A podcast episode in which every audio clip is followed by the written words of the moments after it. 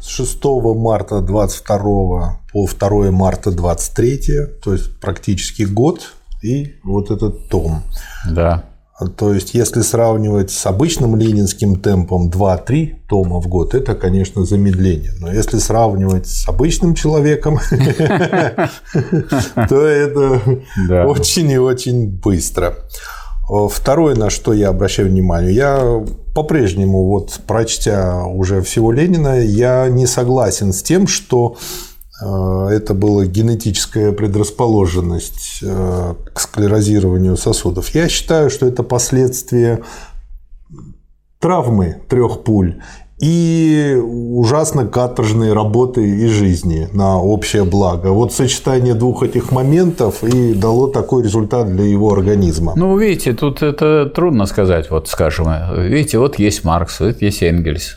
Маркс жил меньше, чем Энгельс, а сделал не меньше, чем Энгельс. Если иногда люди, так сказать, организовывают свою жизнь, что они так спрессованно действуют, ну вот не представить себе Ленина, чтобы он не писал. Он все время писал, постоянно, где угодно, когда угодно, в какой любой ситуации и так далее. А почему он писал? То, что написано, идет к человечеству, идет к рабочему классу, идет к партии, оно идет э, в общество. А если я хожу и обдумываю, ну, это я обдумываю то, что э, потом... Это не остается даже для меня, потому что я забываю. Ну, вы, нет, человек. если я долго буду ходить и обдумывать, может, я и запомню, что я такое обдумал. Ну, а завтра проснусь и забуду. А что я. Где та великая мысль, которая меня вчера посетила? Поэтому, ну, да. а когда вы пишете, вы сказать, уже не можете просто повторить, вы идете дальше, идете дальше, идете дальше. И, а когда вы идете дальше, то вы можете способствовать и другим пойти дальше. Поэтому для Ленина это была норма. То есть он должен постоянно был, э, сказать, постоянно двигаться вперед. Вперед в смысле раскрытия задач и способа их решения в той борьбе, которую он вел. А он был руководителем партии, причем неформальным. Неформальным в каком смысле? Какая у него была должность во время его деятельности? Да особенно никакая. Член Центрального комитета. Все. А да. член Центрального комитета, вот вы любой член Центрального комитета, у нас таких партий всяких разных, сколько хочешь. Пишите, что хотите. Раз, причем в такое сложное время. Ранение два. И ну вот он получил государственную должность такую, три. да, которая не оставляет, практически должна не оставлять времени для теории. Но Ленин понимал, что без теории не может быть нормальной государственной работы, поэтому он умудрялся и будучи председателем Совнаркома да. по-прежнему решать задачи идейные, потому что иначе, и потому что ему нужно было управлять всей Россией. Как собирается управлять Россией, не написал. В том-то и дело. Невозможно. Вот поэтому я и считаю, что это следствие вот этих э, указанных моментов, то, что он так рано ушел. Он, а не он генетика, выраб... прежде всего говорить. выработался, конечно, да. Очень интересный первый материал о международном и внутреннем положении Советской Республики. Причем есть еще более интересный подзаголовок. Речь на заседании коммунистической фракции Всероссийского съезда металлистов. То есть, раз коммунистическая фракция, значит, тогда, а это 22 год, были еще и другие фракции. То есть борьба... Нет, не обязательно. Может, коммунистическая фракция создается, э, если есть еще беспартийные, а коммунистическая угу. фракция отдельно собирается. Это партийные партийные. Их может быть там, допустим, 25% коммунистов, но вот эти 25% коммунистов собрали всех металлистов, угу. собрали коммунистов, и перед ними Ленин выступил, потому что это их задача, они должны повести вперед. То есть, в принципе, это может быть и так, как вы сказали, то есть могут быть другие там фракции партийные, но э, Прежде всего, коммунисты э, на любом э, собрании, где собираются трудящиеся, они должны свои фракции собираться и выступать едино. То есть, если принимается решение, что за это голосовать всем членам партии, то вот и тут не ставится вопрос, что, что я хочу. Вот когда поставят на голосование, все коммунисты проголосуют, и другие к ним присоединятся. Иначе вы не можете повести вперед. Да. Ну, начинается все с бурных аплодисментов. А дальше он тут, собственно говоря, очень подробно раскрывает тему. Во главе вопросов международной политики у нас продолжает стоять Генуя. То есть Генуя – это, как я понимаю, про признание СССР. В настоящее время, к сожалению, находящуюся э, в таком неопределенном состоянии, что никто не знает, имеет ли она много шансов состояться, это Генуя, или этих шансов она почти не имеет. Но надо было до этого довести, что уже решают. Капиталисты да. не знают, что делать.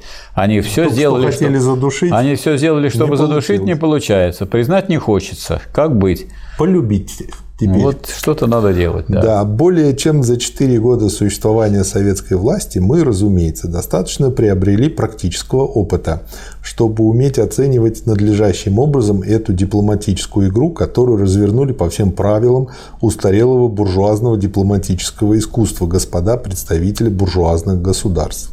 Буржуазным странам надо торговать с Россией. Вот Ленин всегда умел воспользоваться теми тенденциями, которые складывались. Да, Россия большая, у нее запасов России. много, у нее богатств много. Если бы эта Россия была маленькой, то, конечно, ситуация была бы другой. А тут да. хочешь не хочешь. И с другой стороны, в то же время мы говорим, для нас необходима торговля с капиталистическими государствами, пока они существуют как таковые. То есть получается, что, в общем-то, дальше Ленин и пишет, что даже если это генуя не сложится, все равно сложится что-то другое. Да, вот, и будет взаимодействие. Бы, это очень напоминает мне поговорку «куда они денутся с подводной лодки». Вот, то есть все равно, поскольку есть движение с обеих сторон, что-то получится. Вывод, который сделал товарищ Троцкий, опубликовавший вместо соображений дипломатической чехарды свой твердый приказ, состоит в том, чтобы каждому красноармейцу разъяснили международное положение заново, что отсрочка Генуэзской конференции по случаю неустойчивости итальянского кабинета – это есть опасность войны. Мы добьемся, что у нас каждый красноармеец это будет знать. Почему я выделил эту цитату? Потому что ну, вот для и Ленина, и даже для Троцкого, и для других людей, которые управляют тогда страной, было очевидно, что даже каждый красноармеец должен понимать суть этой конференции, тогда он и защищать Родину будет да. по-другому. Вот. А впоследствии это хотя, уже как-то было поняли, утеряно. Хотя даже если и, и, и все признают и согласятся, это никак, никак не мешает им начать войну потом. Потому да. что потому что надеяться на добропорядочность капиталистов не приходится. Это торгаши. Да.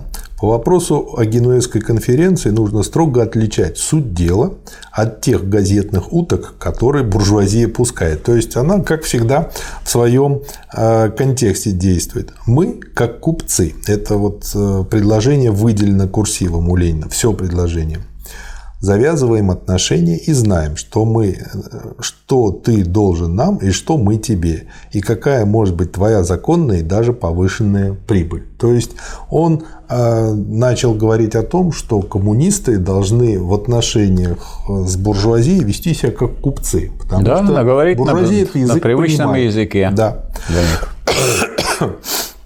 Мы уже видим ясно то положение, которое у нас создалось. И можем сказать с полной твердостью, что отступление, которое мы начали, мы уже можем приостановить и приостанавливаем. Достаточно. Что имеется в виду, как я понял? А вот То минуточку, есть... вот на этом я попросил бы остановиться, угу. потому что некоторые понимают НЭП просто как бесконечное отступление.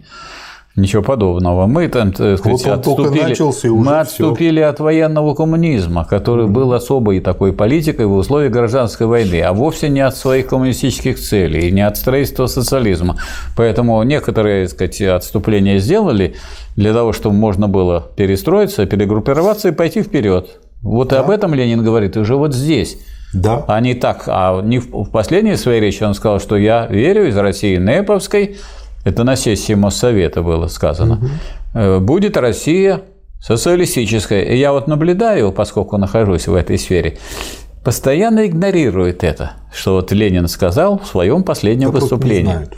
Нет, знают они. Он не знает. Это, это просто жулики и подлецы которые знают и продолжают говорить, что, дескать, Ленин, вот это вот есть целая, МНЭП – это целая методология, а МНЭП – это никакая не методология, это временное отступление в решении общей задачи Причем наступателя. строго контролируемые да, шаги конечно. при власти пролетариата. Да, и, для...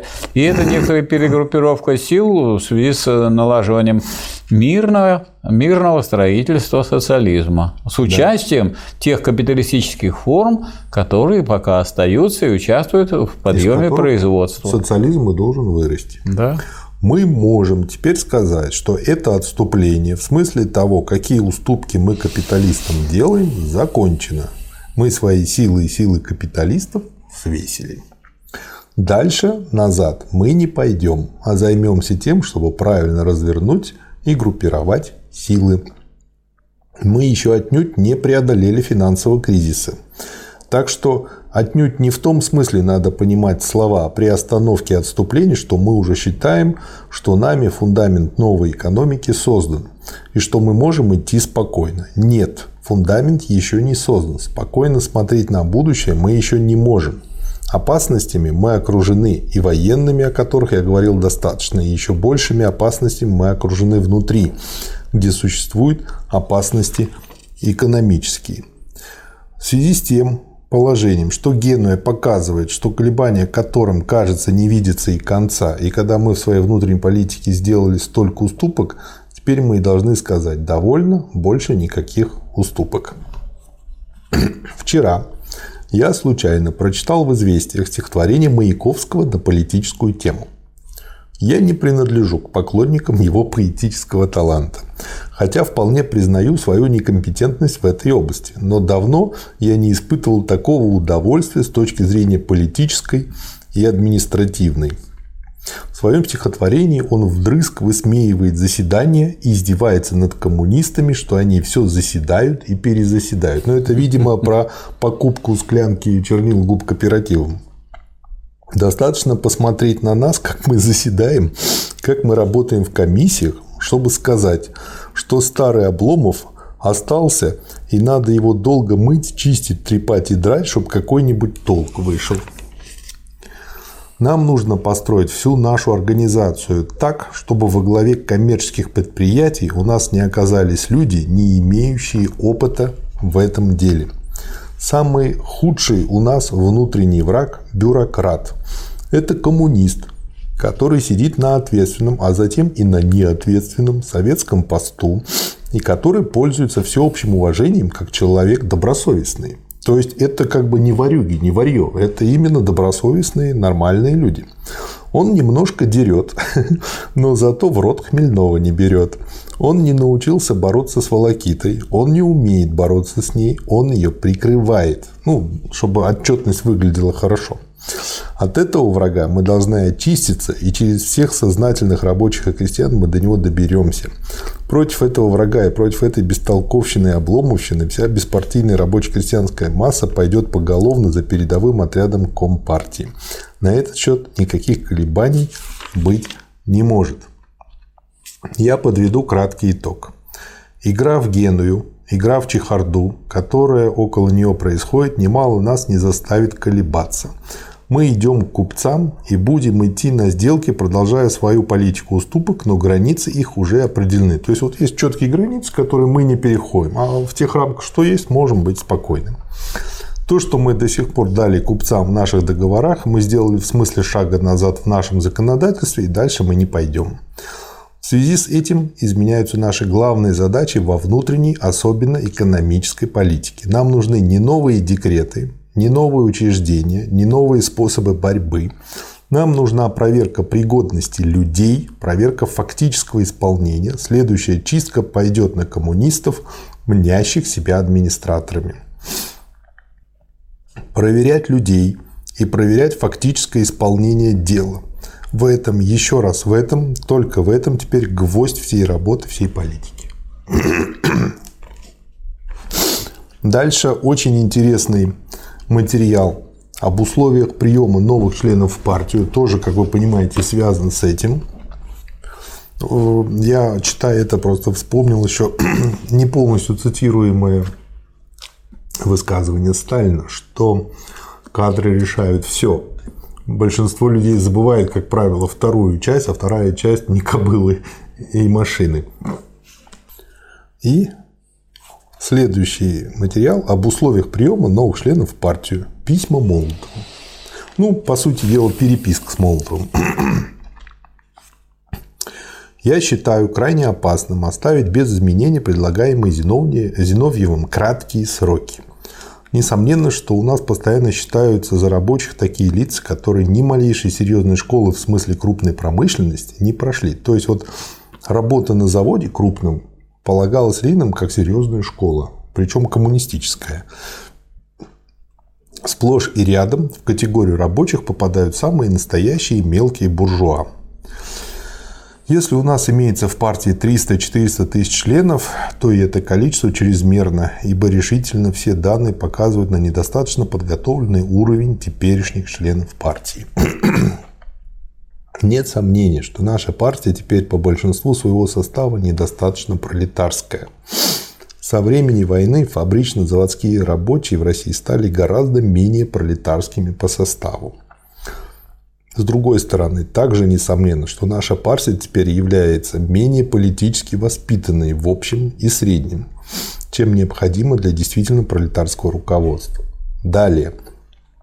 Надо принять во внимание, что соблазн вступления в правительственную партию в настоящее время гигантский. То есть он показывает источники, почему и говорит о чистке партии и об усложнении и, и проверке при приеме в партию.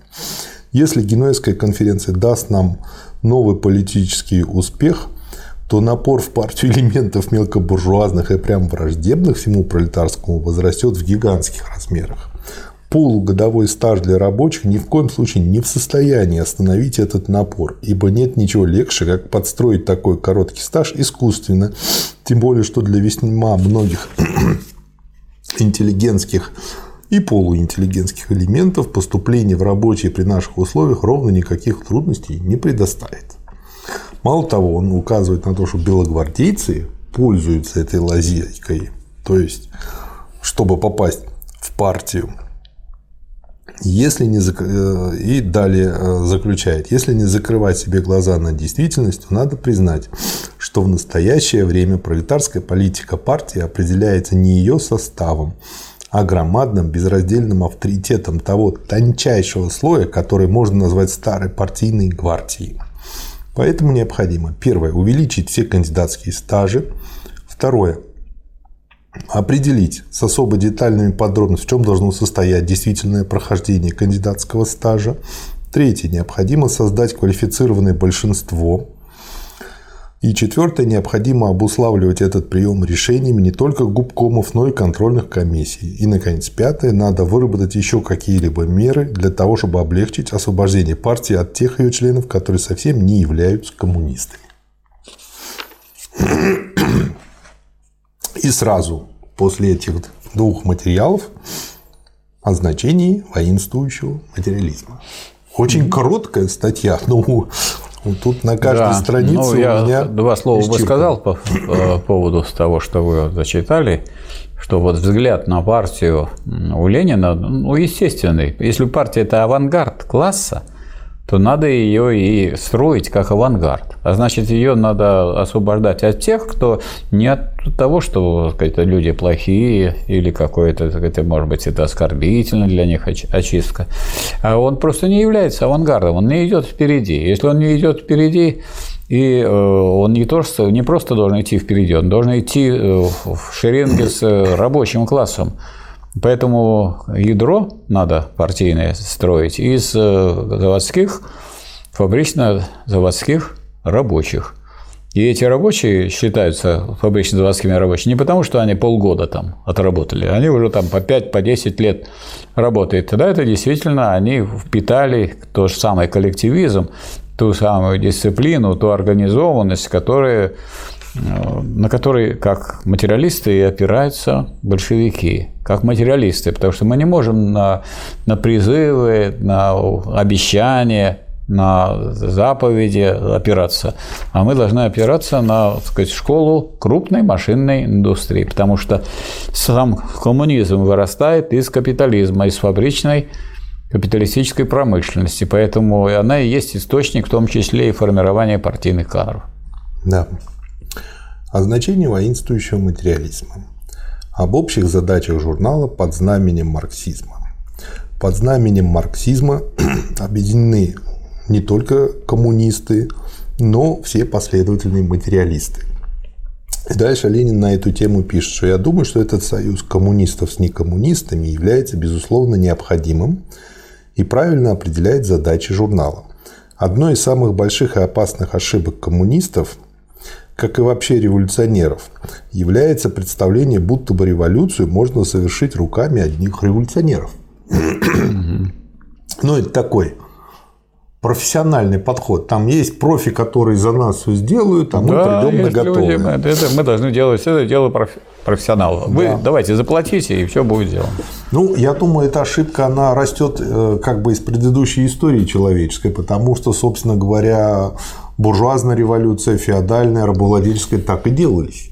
Вот, а коммунизм-то как раз-таки обратным способом строится революционеры способны. Ну, да, но как-то эти революции делались так, что организовывали их господствующие классы, новые господствующие классы. Ну, не себя. Не а, а гибли в эту революцию, в этой борьбе, прежде всего, представители трудящихся классов. По традиции. Да? Да. Революционеры способны сыграть роль лишь авангарда, действительно жизнеспособного передового класса. Авангард лишь тогда выполняет задачи авангарда, когда он умеет не отрываться от руководимой им массы, а действительно вести вперед всю массу. Но это, в общем-то, очевидно для человека, знакомого с военной стратегией. Без союза... Ну, потому что авангард – это что такое аван? Это передовой, гад, да. передовая охрана, передовой отряд. Да, если он... Э, Какой же он передовой отряд, если он э, не, проник не впереди масс? Не, он может быть впереди, но он, он может отдельный. так оторваться Тогда он отдельный от отряд. Массы. Он да. тогда не передовой он отряд. погибнет. Да, а он отдельный отряд, так сказать, который совершает диверсионная группа своего рода да. и прочее. Без союза с некоммунистами в самых различных областях деятельности ни о каком успешном коммунистическом строительстве не может быть и речи. Это относится и к той работе защиты материализма и марксизма, за которую взялся журнал под знаменем марксизма. Во всяком случае, у нас в России есть еще и довольно долго, несомненно, будут материалисты из лагеря некоммунистов. И наш безусловный долг привлекать к совместной работе всех сторонников последовательного и воинствующего материализма в борьбе с философской реакцией и с философскими предрассудками так называемого образованного общества. Было бы величайшей ошибкой худшей ошибкой, которую может сделать марксист, думать, что многомиллионные народные, особенно крестьянские ремесленные массы, осужденные всем современным обществом на темноту, невежество и предрассудки, могут выбраться из этой темноты только по прямой линии чисто марксистского просвещения. То есть, о ужас! Оказывается, не марксистское просвещение тоже может быть полезным. Да. Этим массам необходимо дать самый разнообразный материал по атеистической пропаганде, знакомить их с фактами самых различных областей жизни, подойти к ним и так и это для того, чтобы их заинтересовать, пробудить их от религиозного сна, встряхнуть их с различных сторон самыми различными способами и тому подобное. Самое важное – Чаще всего именно это забывают наши якобы марксистские, а на самом деле уродующие марксизм коммунисты. Это суметь заинтересовать совсем еще не развитые массы сознательным отношением к религиозным вопросам и сознательной критикой религии. С другой стороны, взгляните на представителей современной научной критики религии. Почти всегда эти представители образованной буржуазии дополняют в кавычках свое же собственное опровержение религиозных предрассудков такими рассуждениями, которые сразу разоблачают их как идейных рабов буржуазии, как дипломированных лакеев поповщины. Дальше он разбирает несколько примеров, говорит о плюсах и минусах в этих примерах и пишет, это не значит, что не надо было переводить Древса. Он разбирал книгу Древса. Это значит, что коммунисты и все последовательные материалисты должны, осуществляя в известной мере свой союз с прогрессивной частью буржуазии, неуклонно разоблачать ее, когда она впадает в реакционность. То есть, если мы видим, ну вот на примере с Аверченко из предыдущего тома, там есть хорошие произведения, где он разбирается и подает все вкусно. Да, это используем. А там, где он глупость пишет, там как раз-таки можно его разоблачить, проанализировав то, что он написал. Надо их использовать. Особенно важно использование тех книг и брошюр, которые содержат много конкретных фактов и сопоставлений, на что очень а, падки люди с непоставленным мышлением, показывающих связь классовых интересов и классовых организаций современной буржуазии с организациями религиозных учреждений и религиозной пропаганды. Кроме союза последовательными материалистами, которые не принадлежат к партии коммунистов, не менее, если не более важен для той работы, которую воинствующий материализм должен проделать, союз с представителями современного естествознания, которые склоняются к материализму и не боятся отстаивать и проповедовать ее против господствующих в так называемом образованном обществе модных философских шатаний в сторону идеализма и скептицизма. Без солидного философского обоснования никакие естественные науки, никакой материализм не может выдержать борьбы против натиска буржуазных идей. Очень важная цитата внизу страницы 29 и заканчивается сверху страницы 30. На мой взгляд, почему она важна? Получается, ну, аналогия как с атомным реактором. Если я не вполне владею физикой для того, чтобы управлять атомным реактором, рано или поздно у меня произойдет Чернобыль. И Мало того, я дальше не смогу развить энергетику, и науку, и общество, и экономику. И получается, если мы поставили науку на службу обществу, надо наукой овладевать вполне. Если мы ею не вполне владеваем, а социализм, коммунизм – это уже общество, построенное на научном подходе к развитию человека и общества, то тогда мы не сможем устоять против капитализма. Ну, тут дело не, не только в науке, а дело в том, что из всех наук Ленин здесь выделяет и подчеркивает философию. Почему? Потому что вот посмотрите, как э, сильно развито разделение труда. И таких людей, которые бы всем владели, нет. Поэтому, а есть философия это фундамент, основа. Она не просто фундамент, она, знания. она изучает всеобщее во всем. Да. А раз всеобщее во всем, то тот, кто изучает философию, тот пусть не все, но так сказать, существенное, важное, так сказать, особенно для взаимодействия представителей разных наук, разных видов деятельности, оно изучает.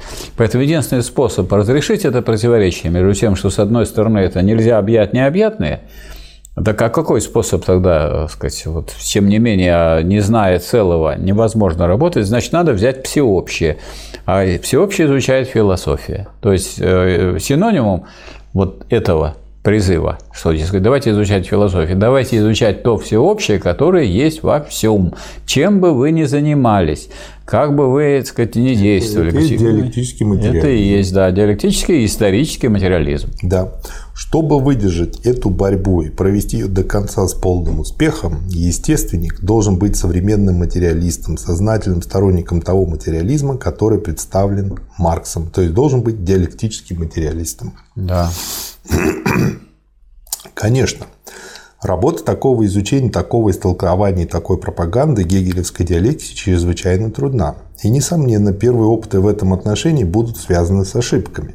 Но не ошибается только тот, кто ничего не делает. Ну, на мой взгляд, эта поговорка все-таки односторонняя, потому что тот, кто ничего не делает, все равно ошибается.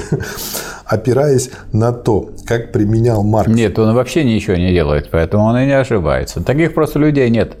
Так в том-то и дело, значит, его нету. Нету, да. Вот, да. Опираясь на то, как применял Маркс материалистически понятую диалектику Гегеля, мы можем и должны разрабатывать эту диалектику со всех сторон, печатать в журнале отрывки из главных сочинений Гегеля, истолковывать их материалистически, комментируя образцами применения диалектики у Маркса, а также теми образцами диалектики в области отношений экономических, политических, каковых образцов новейшей истории, особенно современная империалистическая война и революция, дают необыкновенно много современные естествоиспытатели найдут, если сумеют искать, и если мы научимся помогать им. В материалистически истолкованной диалектике Гегеля ряд ответов на те философские вопросы, которые ставятся революцией в естествознании и на которых сбиваются в реакцию интеллигентские поклонники буржуазной моды. Без того, чтобы такую задачу себе поставить и систематически выполнять, материализм не может быть воинствующим материализмом он останется, употребляя щедринское выражение, не столько сражающимся, сколько сражаемым. Без этого крупные естествоиспытатели так же часто, как до сих пор, будут беспомощны в своих философских выводах и обобщениях, ибо естествознание прогрессирует так быстро, переживает период такой глубокой революционные ломки во всех областях, что без философских выводов естествознанию не обойтись ни в коем случае. Но это мы сейчас и прекрасно наблюдаем. Можно видеть блестящего ученого в своей области, а как только он начинает обобщать, такую пургу несет, что мама не горюй. И чем дальше, тем больше. И я считаю, что ЕГЭ – это как раз-таки следствие вот этого всего.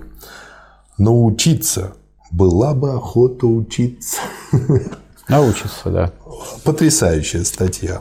Просто да, и все должны быть стать любить, кружком любителей гегельской диалектики, применять эту диалектику ко всем, так сказать, И истолковывать ее материалистически. И истолковывать ее материалистически. Да. Следующий материал. Тем более я хочу сказать, истолковать ее материалистически очень просто. Mm-hmm. Очень просто. Почему? По устройству самой этой самой науки логики, главного произведения Гегеля. Вот там три книги. А две первые книги «Учение о бытии» и «Учение о сущности» а, представляют собой объективную логику. А вот третья книга «Учение о понятии» – субъективную логику. Ну так тут уже две книги – это объективный мир. И вот учение о понятии – это, собственно говоря, рассмотрение вопроса опознания этого объективного мира и о преобразовании этого объективного мира. Так что вплотную Гегель подошел к границе, так сказать, и вышел за свою границу. В этом смысле вот изучение Гегеля – это и есть способ перехода от идеализма к материализму. Да. Письмо Чечерину. Товарищ Чечерин, прошел ваше письмо от 10 марта. Мне кажется, пацифистскую программу вы сами в этом письме изложили прекрасно. Все искусство в том, чтобы ее и наши купцовские предложения сказать ясно и громко до разгона, если они поведут к быстрому разгону.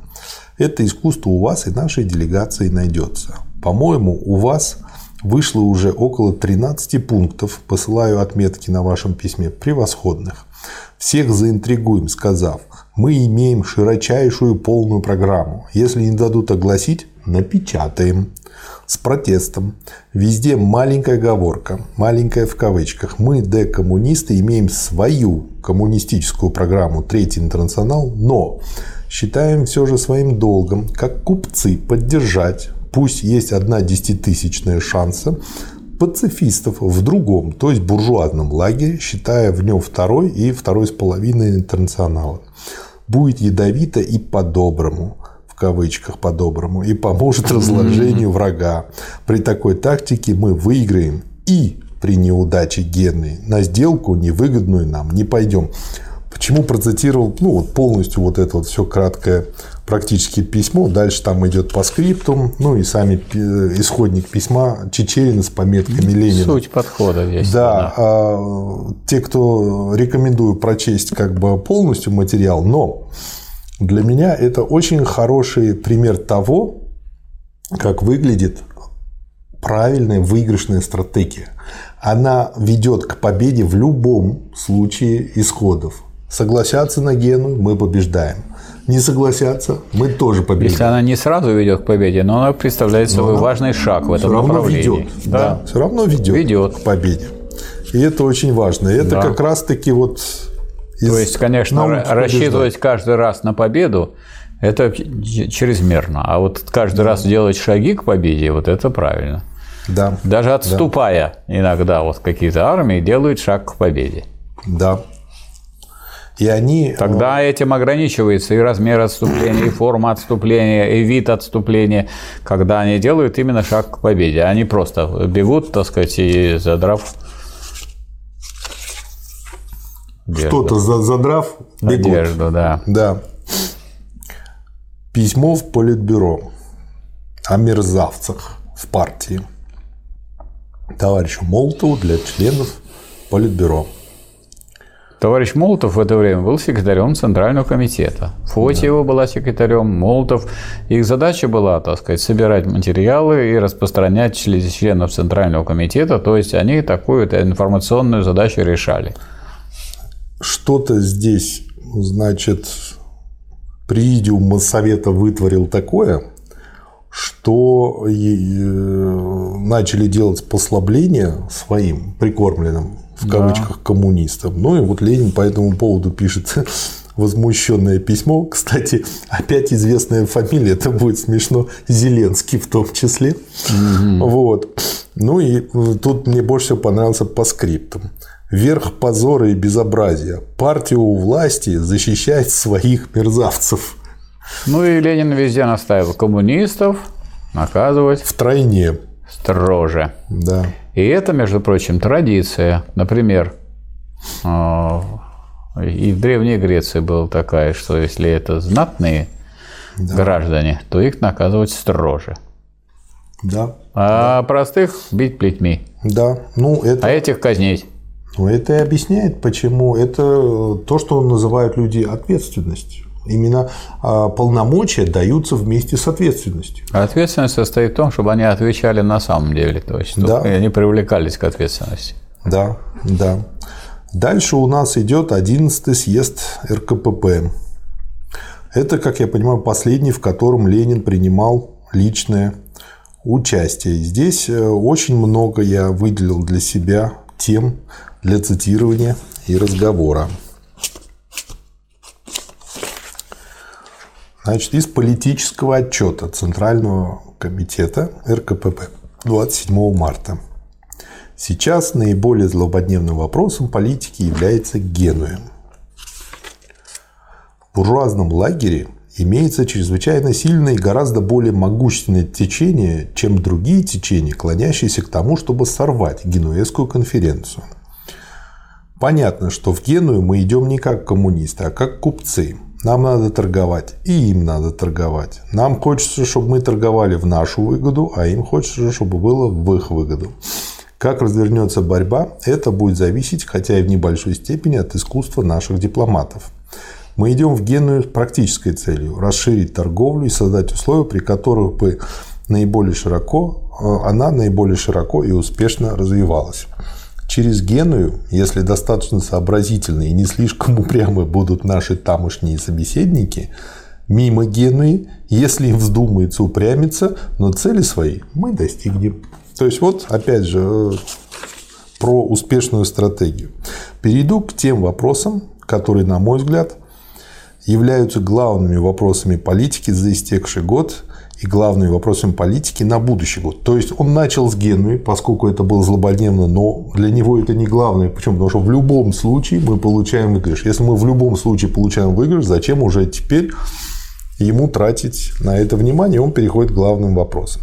Главным вопросом является, конечно, новая экономическая политика. Во-первых, Прежде всего важна нам новая экономическая политика как проверка того, что мы действительно достигаем смычки с крестьянской экономикой. То есть вот э, здесь это одна э, вот из работ, где он уже просто в буквальном смысле слова говорит, что нам НЭП нужен для смычки пролетариата с крестьянством. Это Но вовсе не для задача. отступления как такового. Да, да. Иначе он увидел, что намечается этот разрыв, и потом буржуазия будет бить в этот разрыв и э, ломать страну. Постройка того, что мы могли бы сразу осуществить из намеченной нами программы строительства коммунистического общества, шла до известной степени в сторонке от того, что делалось в широчайшей крестьянской массе, на которую мы возлагали очень тяжелые повинности, оправдывая их тем, что война никаких колебаний в этом отношении не допускает. И это оправдание, если взять его во всем объеме, было крестьянством принято, несмотря на ошибки, которые мы не могли избежать. Крестьянская масса в общем увидела и поняла, что эти огромные тяжести, которые на нее возлагались, были необходимы, чтобы отстоять рабоче-крестьянскую власть от помещиков и не быть задушенными капиталистическим нашествием, которое грозило отобрать все завоевания революции. Но смычки между экономикой, которая строилась в национализированных, социализированных фабриках, заводов, совходов, и экономикой крестьянской не было. Есть ли она теперь? Еще нет. Мы к ней только подходим. Надо сделать так, чтобы простому, рядовому, трудящемуся человеку было понятно, что он получил какое-нибудь улучшение и получил не так, как получали немногие из крестьян в эпоху помещичьей власти и капитализма, когда каждый шаг улучшений был связан с издевкой, с надругательством, с издевательством над мужиком, с насилием над массой, которого никто из крестьян не забыл и десятки лет в России не забудет. Наша цель – восстановить смычку, доказать крестьянину делами, что мы начинаем с того, что ему понятно, знакомо и сейчас доступно при всей его нищете, а не с чего-то отдаленного фантастического. С точки зрения крестьянина доказать, что мы ему умеем помочь, что коммунисты в момент тяжелого положения разоренного, обнищалого, мучительно голодающего мелкого крестьянина ему сейчас помогают на деле. Здесь главный наш урок за весь прошедший год – Крестьянин нам кредит оказывает, и, конечно, после пережитого не может не оказывать. Крестьянин в своей массе живет, соглашаясь. Но если вы не умеете, мы подождем. Может быть, вы и научитесь. научитесь. Но этот кредит не может быть неисчерпаемым. Сумеем мы доделать наше непосредственное дело или нет – что этот НЭП пригодится на что-нибудь или нет. Если окажется правильным отступление, то сомкнуться отступивши с крестьянской массой и вместе с ней в сто раз медленнее, но твердо и неуклонно идти вперед. Вот это вот Ленин а, весь этот год очень часто повторял эту фразу. Важна не скорость, а важно вместе, неуклонно и вперед чтобы она всегда видела, что мы все-таки идем вперед. Тогда наше дело будет абсолютно непобедимым. Второй, более частный урок – это проверка созреванием государственных и капиталистических предприятий. То есть, опять же, э, это говорит о том, что это позволяет не просто вырастить социализм, а как мама-кошка обучает котят на, не, на слегка придушенной мышке, вот точно так же на госкапитализме, который контролируется, обучать социализм, прививать его в каком-то смысле. Капиталист умел снабжать. Он делал плохо это. Он делал это грабительски. Но капиталисты все же умели снабжать. А вы умеете? Вы не умеете. Люди-то вы превосходные. Но то дело, экономическое дело, за которое вы взялись, вы делать не умеете. Эта цитата была у Ленина. Вот самая простая и самая убийственная критика. Проверка нужна настоящая. Рядом действует капиталист, действует грабительски, берет прибыли, но он умеет. А вы по-новому пробуете. Прибыли у вас нет, принципы коммунистические, идеалы хорошие, но расписаны так, что святые люди в рай живыми проситесь. А дело делать умеете? Нужна проверка. Мы хозяйничать не умеем. Это за год доказано. Либо в ближайший год мы докажем обратное, либо советская власть существовать не сможет. И самая большая опасность, что не все, не все это сознают. И вот тут вот, как бы я бы это назвал старые песни о главном 33. То есть это мне напомнило песни про народ не тот, там еще что-то. И тут вот на эту тему Ленин пишет. Если бы все коммунисты, ответственные работники ясно сознали, не умеем, давайте учиться сначала, тогда выиграем дело. Это, по-моему, был бы основной коренной вывод. Но этого не сознают и уверены, что если кто так думает, то это не развитой народ. Не учились, мол, коммунизму. Может быть, поймут, поучатся. Нет, извините, не в том дело, что крестьянин, беспартийный рабочий не учились коммунизму. А в том дело, что миновали времена, когда нужно было развить программу и призвать народ к выполнению этой великой программы. Это время прошло. Теперь нужно доказать, что вы при нынешнем трудном положении умеете практически помочь хозяйству рабочего и мужика, чтобы они увидели, что соревнования вы выдержали. То есть это вот опять же про доверие простых людей. Вот какое соревнование стоит перед нами как абсолютно неотложная задача.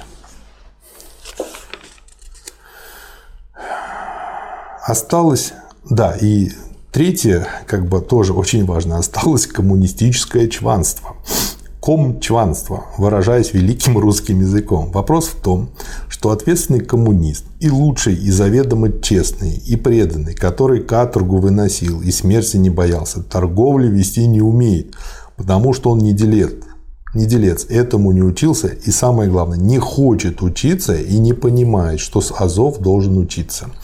Он коммунист, революционер, сделавший величайшую в мире революцию. Он, на которого смотрит, если не 40 пирамид, то 40 европейских стран с надеждой на избавление от капитализма. Он должен учиться от рядового приказчика, который бегал в Лабаз 10 лет, который это дело знает, а он, ответственный коммунист и преданный революционер, не только этого не знает, но даже не знает и того, что этого не знает.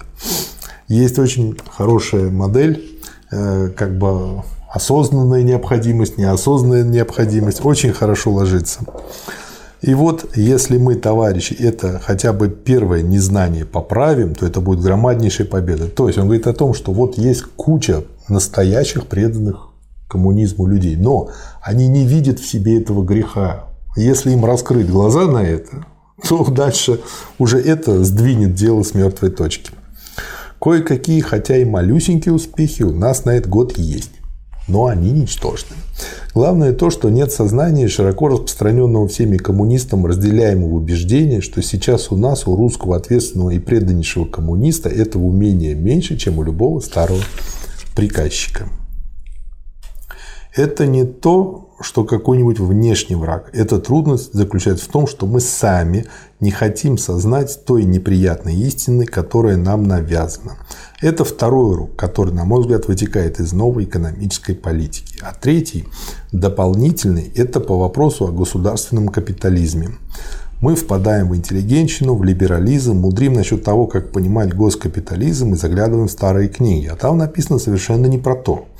Там написано про тот госкапитализм, который бывает при капитализме. Но нет ни одной книги, в которой было бы написано про госкапитализм, который бывает при коммунизме. Даже Маркс не догадался написать, редиск в кавычках, да? ни одного слова по этому поводу и умер. О, о ужас, не оставив ни одной точной цитаты неопровержимых указаний. Я вот думаю, вот, это вина Маркса? Нет, это, конечно, не вина. Я просто думаю о чем? О том, что те кружки, которые называются марксистскими, все, ну как они построят даже социализм? То есть они, в общем-то, могут только говорить о революционной борьбе, о ее начале, о том, что было проработано Марксом с Энгельсом. Да, а то, что, и все. А, а как то, без что Ленина это не сделал дальше Ленин да. и вот э, вся партия, они стоят. Ну, как бы они такие. Это, знаете, есть движение... Подготовительный, рекон... Это подготовительный класс. Нет, я придумал для них название. Реконструкторы. С одной стороны, это хорошо, они изучают историю. Но просто да. они дальше второго шага, если не перейдут к изучению Ленина, не сделают. А не это сделают. надо, обязательно надо сделать. Государственный капитализм по всей литературе экономической – это тот капитализм, который бывает при капстрое. А у нас государство пролетарское, Поэтому-то государственный капитализм сбивает очень и очень многих с толку. Чтобы этого не было, надо помнить основное, что государственный капитализм в таком виде, какой мы имеем у себя, ни в какой теории, ни в какой литературе не разбирается по той простой причине, что все, все обычные понятия, связанные с этими словами, приурочены к буржуазной власти в капиталистическом обществе. Это тот капитализм, который мы сумеем ограничить, пределы которого мы сумеем установить. Этот государственный капитализм связан с государством. А государство – это рабочее, это передовая часть рабочих, это авангард, это мы. И дальше он приводит хорошую аллегорию про то, что вот есть старая машина, она едет, мы поменяли водителя, как бы э, имеем госкапитализм уже, но не при капитализме, а при пролетариате у власти. Но машина старая и пока не полностью подчиняется этому новому водителю. Но надо да. этим овладеть. И эта машина может приносить А еще больше пользу. аналогию можно сделать к старую хорошую лошадь, которая привычно идет своей дорогой, и ее сбить с этой дороги очень трудно. Попробуйте вы ее. Она да. уже знает, куда идти, она привыкла. А надо ее поворачиваешь, поворачиваешь, а да, не хочет, и все. Да. Дальше он опять говорит о НЭПе, о той остановке, которая и небольшое отступление, что были предприняты и заключает, что та цель, которая отступление преследовалась, достигнута. Этот период кончается или кончился. Теперь цель выдвигается другая – перегруппировка сил. Отступление – штука трудная, особенно для тех революционеров, которые привыкли наступать. Вот обратите внимание, у нас целая школа образовалась, в том числе там гнездится она и в КПРФ, да. что вот ленинская методология НЭПа. Во-первых, НЭП – это никакая не методология. Это, так сказать, временное отступление. И смысл этого НЭПа в том, чтобы перестроить, перегруппировать силы. И это не бесконечное отступление, а наоборот, это наступление, но с э, тем, что мы позиции занимаем для этого наступления другие. Мы да. немножко отступаем для того, чтобы двигаться вперед, а вовсе не для того, чтобы все время все сдавать. Да, а то они прямо специально изучают методологию, чтобы отступать на это да, все время. Да, да, ну, да. глядя на наших диванных коммунистов, они, по-моему, мало что еще умеют, кроме этого. Чтобы закрепить это, вот опять же, смотрите, чтобы закрепить это, это что? Наступление. Нам совершенно необходимо было, раз мы так много завоевали, совершенно необходимо было отступить. Ну, это правильно. Вот происходит Несколько. война, передовой отряд слишком углубился да, в расположение врага. Опасно. Его могут взять в котел. Да. Ему нужно немного отойти Отступить. назад. Если хватает сил, мы можем на соседних фронтах подтянуться, да. но если сил не хватает, им нужно отойти назад. И вот некоторых при соблюдении некоторых условий и предосторожности продолжаем двигаться вперед. Да. Но уже всей массой. Да, он и пишет, мы не могли удержать всех позиций, которые с налету захватили.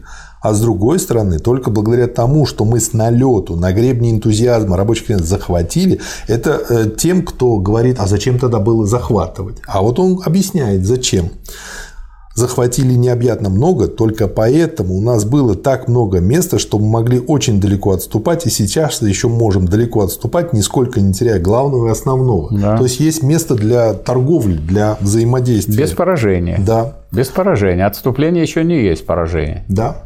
Во всякой и... войне бывает отступление. Причем, если это запланированное отступление, да, осознанное. Конечно. Но даже в нем самая опасная штука при отступлении – это паника. Тут уже на каждом шагу вы встретите настроение до известной степени подавленное. У нас даже поэты были, которые писали, что вот, мол, и голод, и холод в Москве, тогда как раньше было чисто, красиво. Теперь торговля, спекуляция. У нас есть целый ряд таких поэтических произведений. И понятно, что это порождается отступлением, и в этом громадная опасность. Отступать после победоносного великого наступления страшно трудно. Тут имеются совершенно иные отношения. Там дисциплину, если и поддерживаешь, все сами собой прут и летят вперед. Тут и дисциплина должна быть сознательнее и в сто раз нужнее, потому что когда вся армия отступает, ей не ясно, она не видит, где остановиться, а видит лишь отступление. Тут иногда достаточно и немногих панических голосов, чтобы все побежали. Я тут вспомнил про то, что есть очевидцы и очевидцы.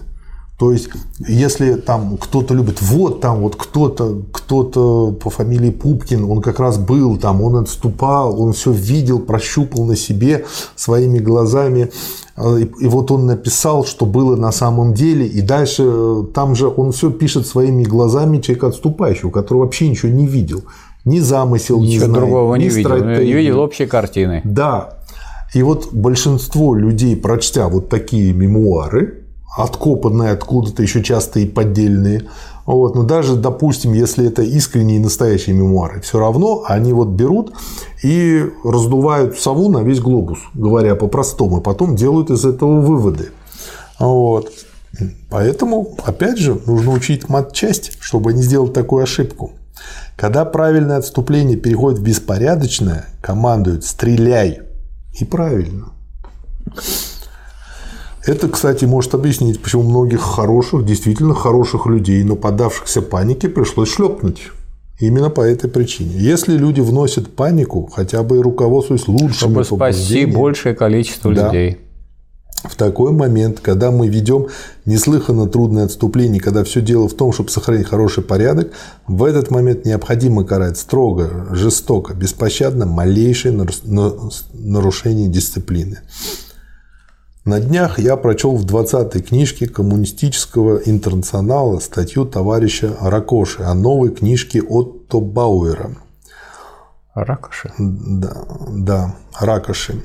Вот они отступают к капитализму. Мы всегда говорили, революция буржуазная, это Бауэр пишет.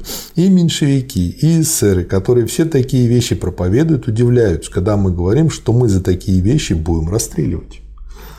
То есть Ленин объясняет, почему вот в буквальном смысле за это надо расстрелять, потому что это сеет панику, это ее поддерживает, и вот тогда действительно можно проиграть всю. И опыт всех войн показывает, да. что без этого, без беспощадного наказания да. тех, кто начинает паническое бегство, с которым можно увлечь и остальных, да. значит, не обойтись.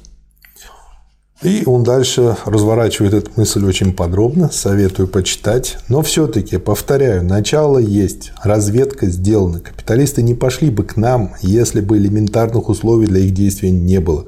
Но если даже ничтожная часть пошла, это уже показывает, что частичная победа есть. Отступление кончено. Главные приемы деятельности, как с капиталистами работать, намечены. Есть образцы хотя бы в ничтожном количестве. У нас государственная власть, у нас масса экономических средств. Если мы капитализм побьем и смычку с крестьянской экономикой создадим, то, будет абсол... то будем абсолютно непобедимы. Вот сколько силой. раз Ленин здесь подчеркивает, что отступление закончено, больше не будет отступления. Постоянно об этом говорится. Да. Тем не менее, пишущий на тему АНЭПи превращают это в некую методологию, что надо отступать, отступать и отступать. Вот если вы все время отступаете к капитализму, вот вы коммунисты, а на самом деле вы сдаете все завоеванные позиции, вы предатели коммунизма. Да. Дальше это он... небольшое отступление необходимо для того, чтобы перегруппировать силы и пойти вперед в да. наступление. Да. Дальше мы отступать не будем. Вот в чем смысл этих последних, можно да. сказать, книг и статей и работ Ленина. Да. Он тут дальше разбирает то, что называет очень смачно коммунистическое вранье. Я хотел в связи с этим коснуться вопроса о том, что такое новая экономическая политика большевиков – эволюция или тактика.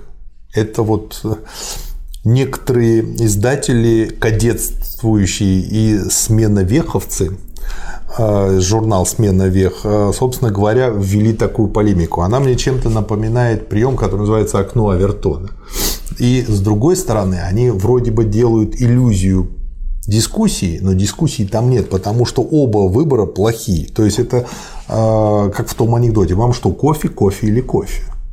Только поскольку здесь используются другие слова, эволюция или тактика, вот, то люди не видят, что здесь кофе, кофе или кофе. И дальше Ленин очень смачно и э, по-деловому все это дело объясняет. Ну и, собственно говоря, что такое это коммунистическое вранье? Это действительно есть классовая правда, грубо открыто высказанная классовым врагом. «Я за поддержку советской власти в России», – говорит Устрялов, хотя был кадет, буржуа, поддерживал интервенцию. «Я за поддержку советской России, потому что она стала на дорогу, по которой катится к обычной буржуазной власти». То есть, вот по этой причине коммунистическое вранье очень опасно. Это очень полезная вещь, которую, мне кажется, необходимо иметь в виду. И гораздо лучше для нас, когда смена веховцы так пишут, чем когда некоторые из них почти что коммунистами прикидываются, так что издали, пожалуй, не отличишь. Почему это полезно? Потому что можно открыто критиковать и показывать всю глупость и неправду. Превосходные душевные качества бывают у небольшого числа людей. Решают же исторический исход гигантские массы, которые, если небольшое число людей не подходит к ним, иногда с этим небольшим числом людей обращаются не слишком вежливо. Я тут вспомнил там Джордана Бруно и других, не скажу, чтоб товарищей, но хороших людей. Сменно-веховцы выражают настроение тысяч и десятков тысяч всяческих буржуев или советских служащих, участников нашей новой экономической политики. Это основная и действительная опасность. Для партии это частичное отступление и ограниченное, а для них это главное. Да. Главное отступать, отступать и отступать. И двигаться назад к капитализму. Да.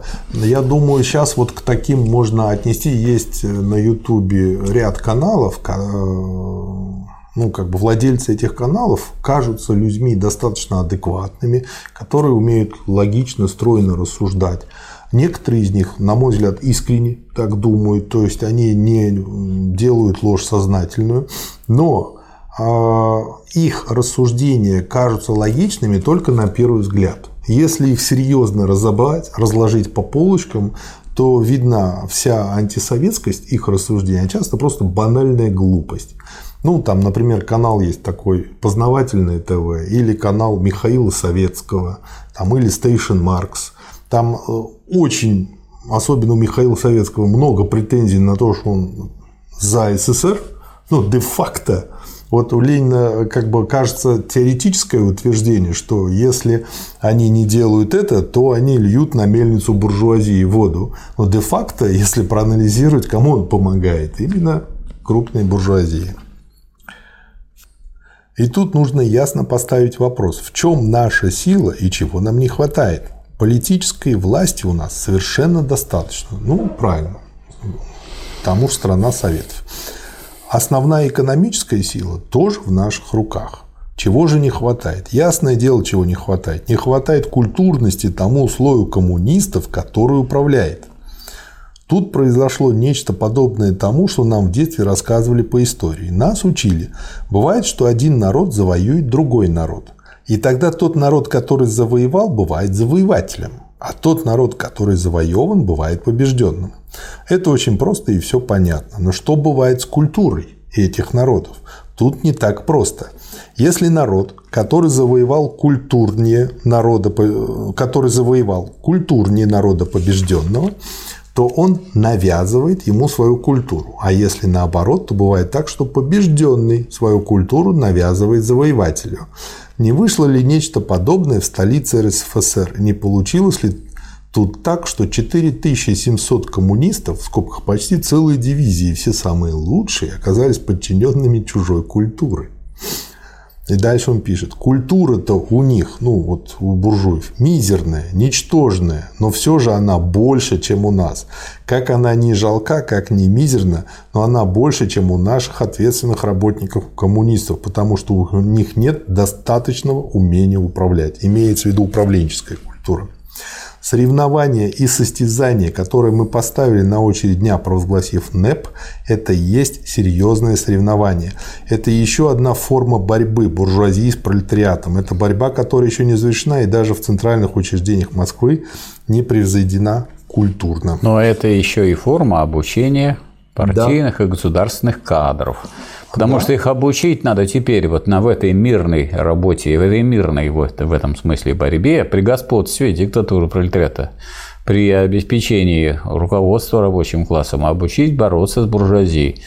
Конечно. Причем бороться с буржуазией не по вопросу захвата власти, а по вопросу реализации этой власти. Власть да. ведь дается для того, чтобы ей пользоваться, чтобы она это проникла, власть превратилась в политику, а политика превратилась в экономическую политику, и экономическая политика должна стать успешной, а это опять-таки борьба. Да, и дальше он объясняет, почему это важно. Потому что построить коммунистическое общество руками коммунистов – это ребячая, совершенно ребячая идея. Коммунисты – это капля в море, капля в народном море.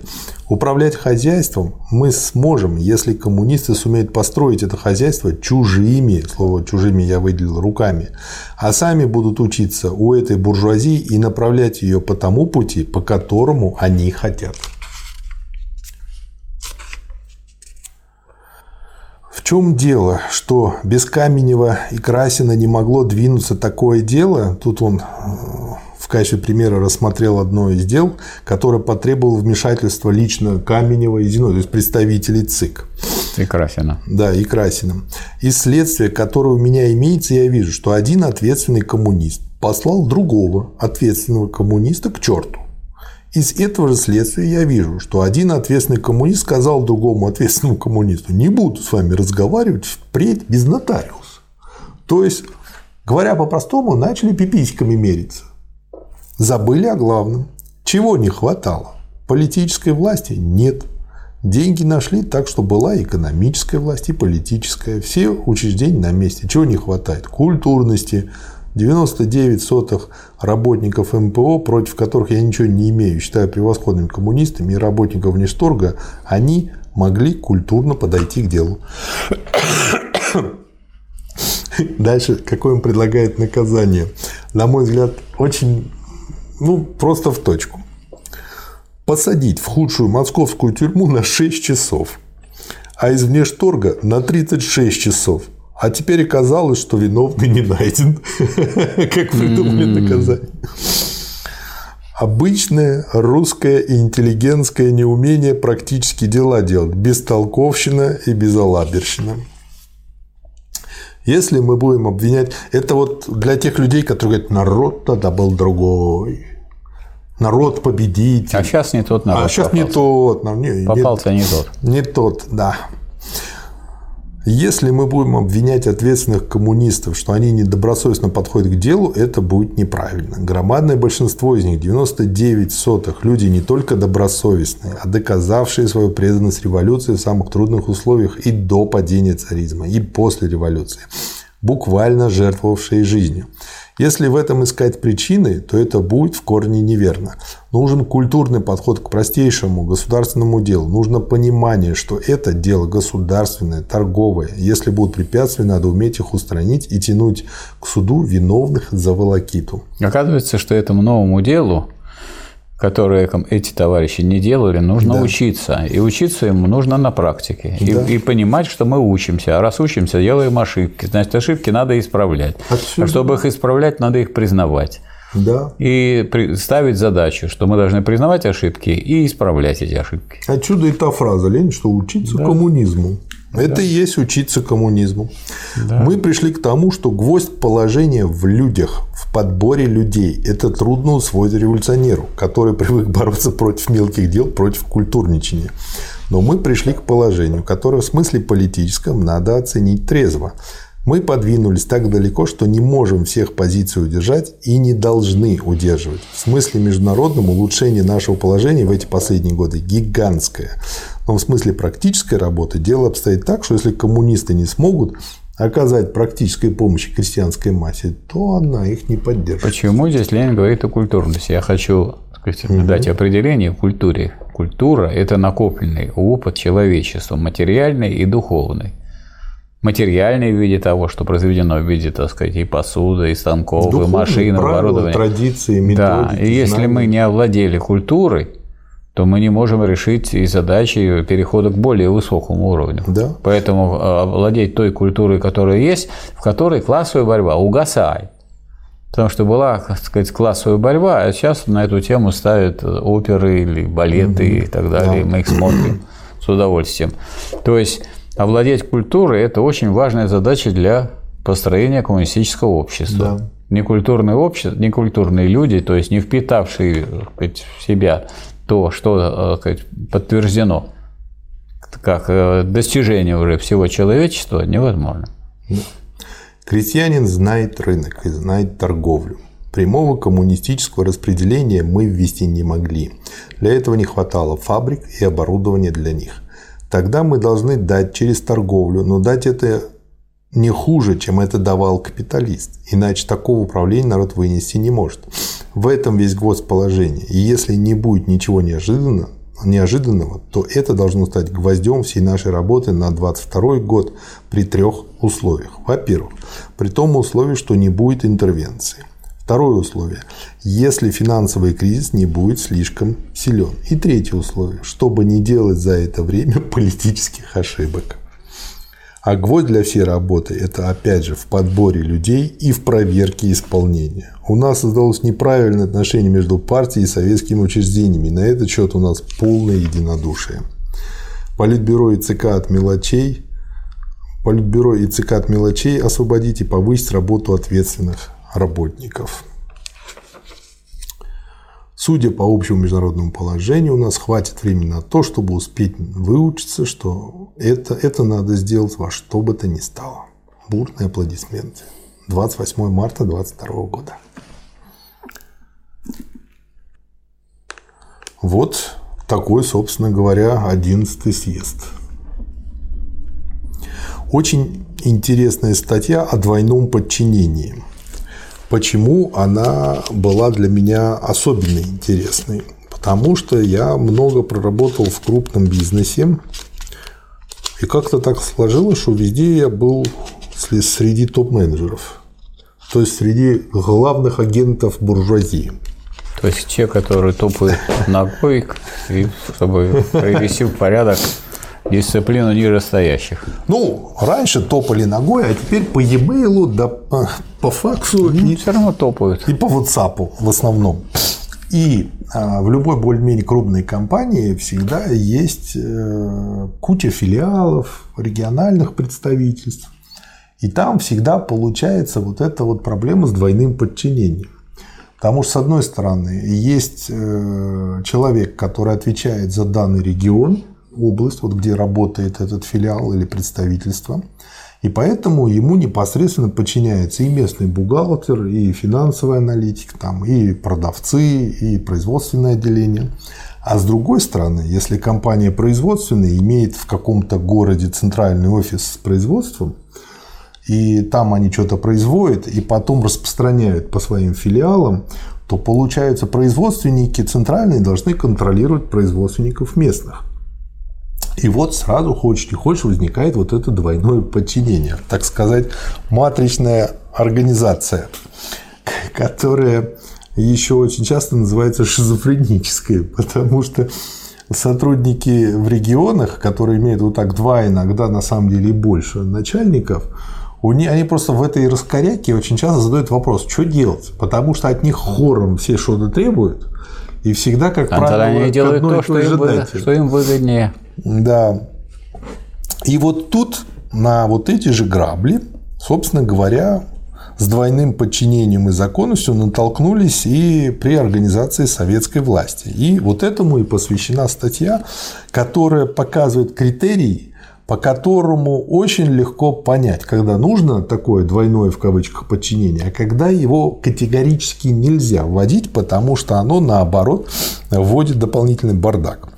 Статья называется «О двойном двойном в кавычках слово подчинении и законности. Э, под заголовок товарищу Сталину для Политбюро.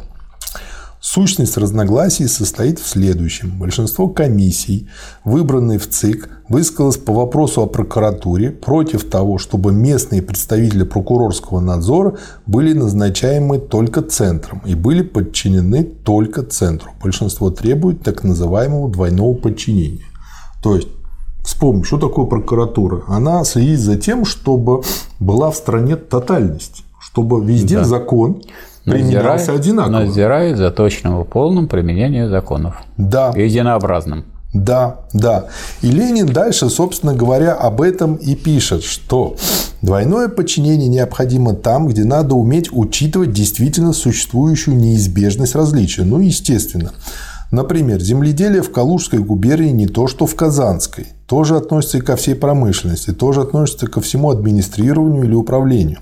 Не учитывать во всех этих вопросах местных отличий значило бы впадать в бюрократический, в бюрократический централизм и тому подобное значило бы мешать местным работникам, в том числе в учете местных различий, который является основой разумной работы. Между тем, законность должна быть одна, и основным злом во всей нашей жизни, во всей нашей некультурности является попустительство исконно русского взгляда и привычки полудикарей, желающих сохранить законность калужскую, в отличие от законности казанской. Вот. Ну и э, дальше он подробно э, это дело все раскрывает. Очень как бы интересный материал. Ну и в конце э, Ленин пишет, что поэтому я предлагаю ЦК отвергнуть в данном случае двойное подчинение, установить подчинение местной прокурорской власти только центру и сохранить за прокурорской властью право, но вот опять же, для того, чтобы была все-таки связь на региональном уровне, есть, оказывается, способ без введения двойного подчинения, а именно и обязанность опротестовывать все и всякие решения местных властей с точки зрения законности этих решений или постановлений без права приостанавливать таковые, а с исключительным правом передавать дело на решение суда. То есть есть суд, который решит, кто прав. Вот. Угу. И благодаря этому получается очень хорошая эффективная система. То есть идет строительство советской власти да. из разных его звеньев, этажей, да. форм осуществления власти. Как говорят, есть власть экономическая, есть политическая, есть прокурорская власть. В этом плане вот эти несколько последних томов, они очень полезны именно э, с точки зрения построения. Ну, понимание государственного устройства. Да, это самые хорошие учебники по госустройству. Я вообще да. как бы думаю, что читая Ленина, человек, он просто проходит получать несколько высших образований. Да, и при этом он, скажем, может после этого читать всякие буржуазные учебники, и тогда он будет... видеть, где там глупость, а где полезно. И ему полезно это будет читать. Да. Тогда они на пользу ему пойдут, потому да. что он их будет живо воспринимать и видеть, где, так сказать, явная защита просто интересов буржуазии, а где совершенно необходимые моменты, которые присутствуют везде. Да. И вот тут вот э, как бы очень интересная короткая статья «Ложка дегтя в бочке меда». о книге господина Ерманского, который э, написал очень полезную и очень хорошую книгу «Научная организация труда и система Тейлора», госиздат 22 года. Книга дает нам подробнейшее изложение системы Тейлора, причем, что особенно важно, ее положительной, и ее отрицательной стороны, а также основные научные данные о физиологическом приходе и расходе в человеческой машине. В целом книга вполне годится, по моему мнению, для того, чтобы быть признанной обязательным учебником. Добиться поголовной грамотности ни в коем случае не ограничиться этим, а во что бы то ни стало пойти дальше и перенять все действительно ценное из европейской и американской науки. Это наша первейшая и главнейшая задача. Вот. Но а, Ленин отметил и недостаток.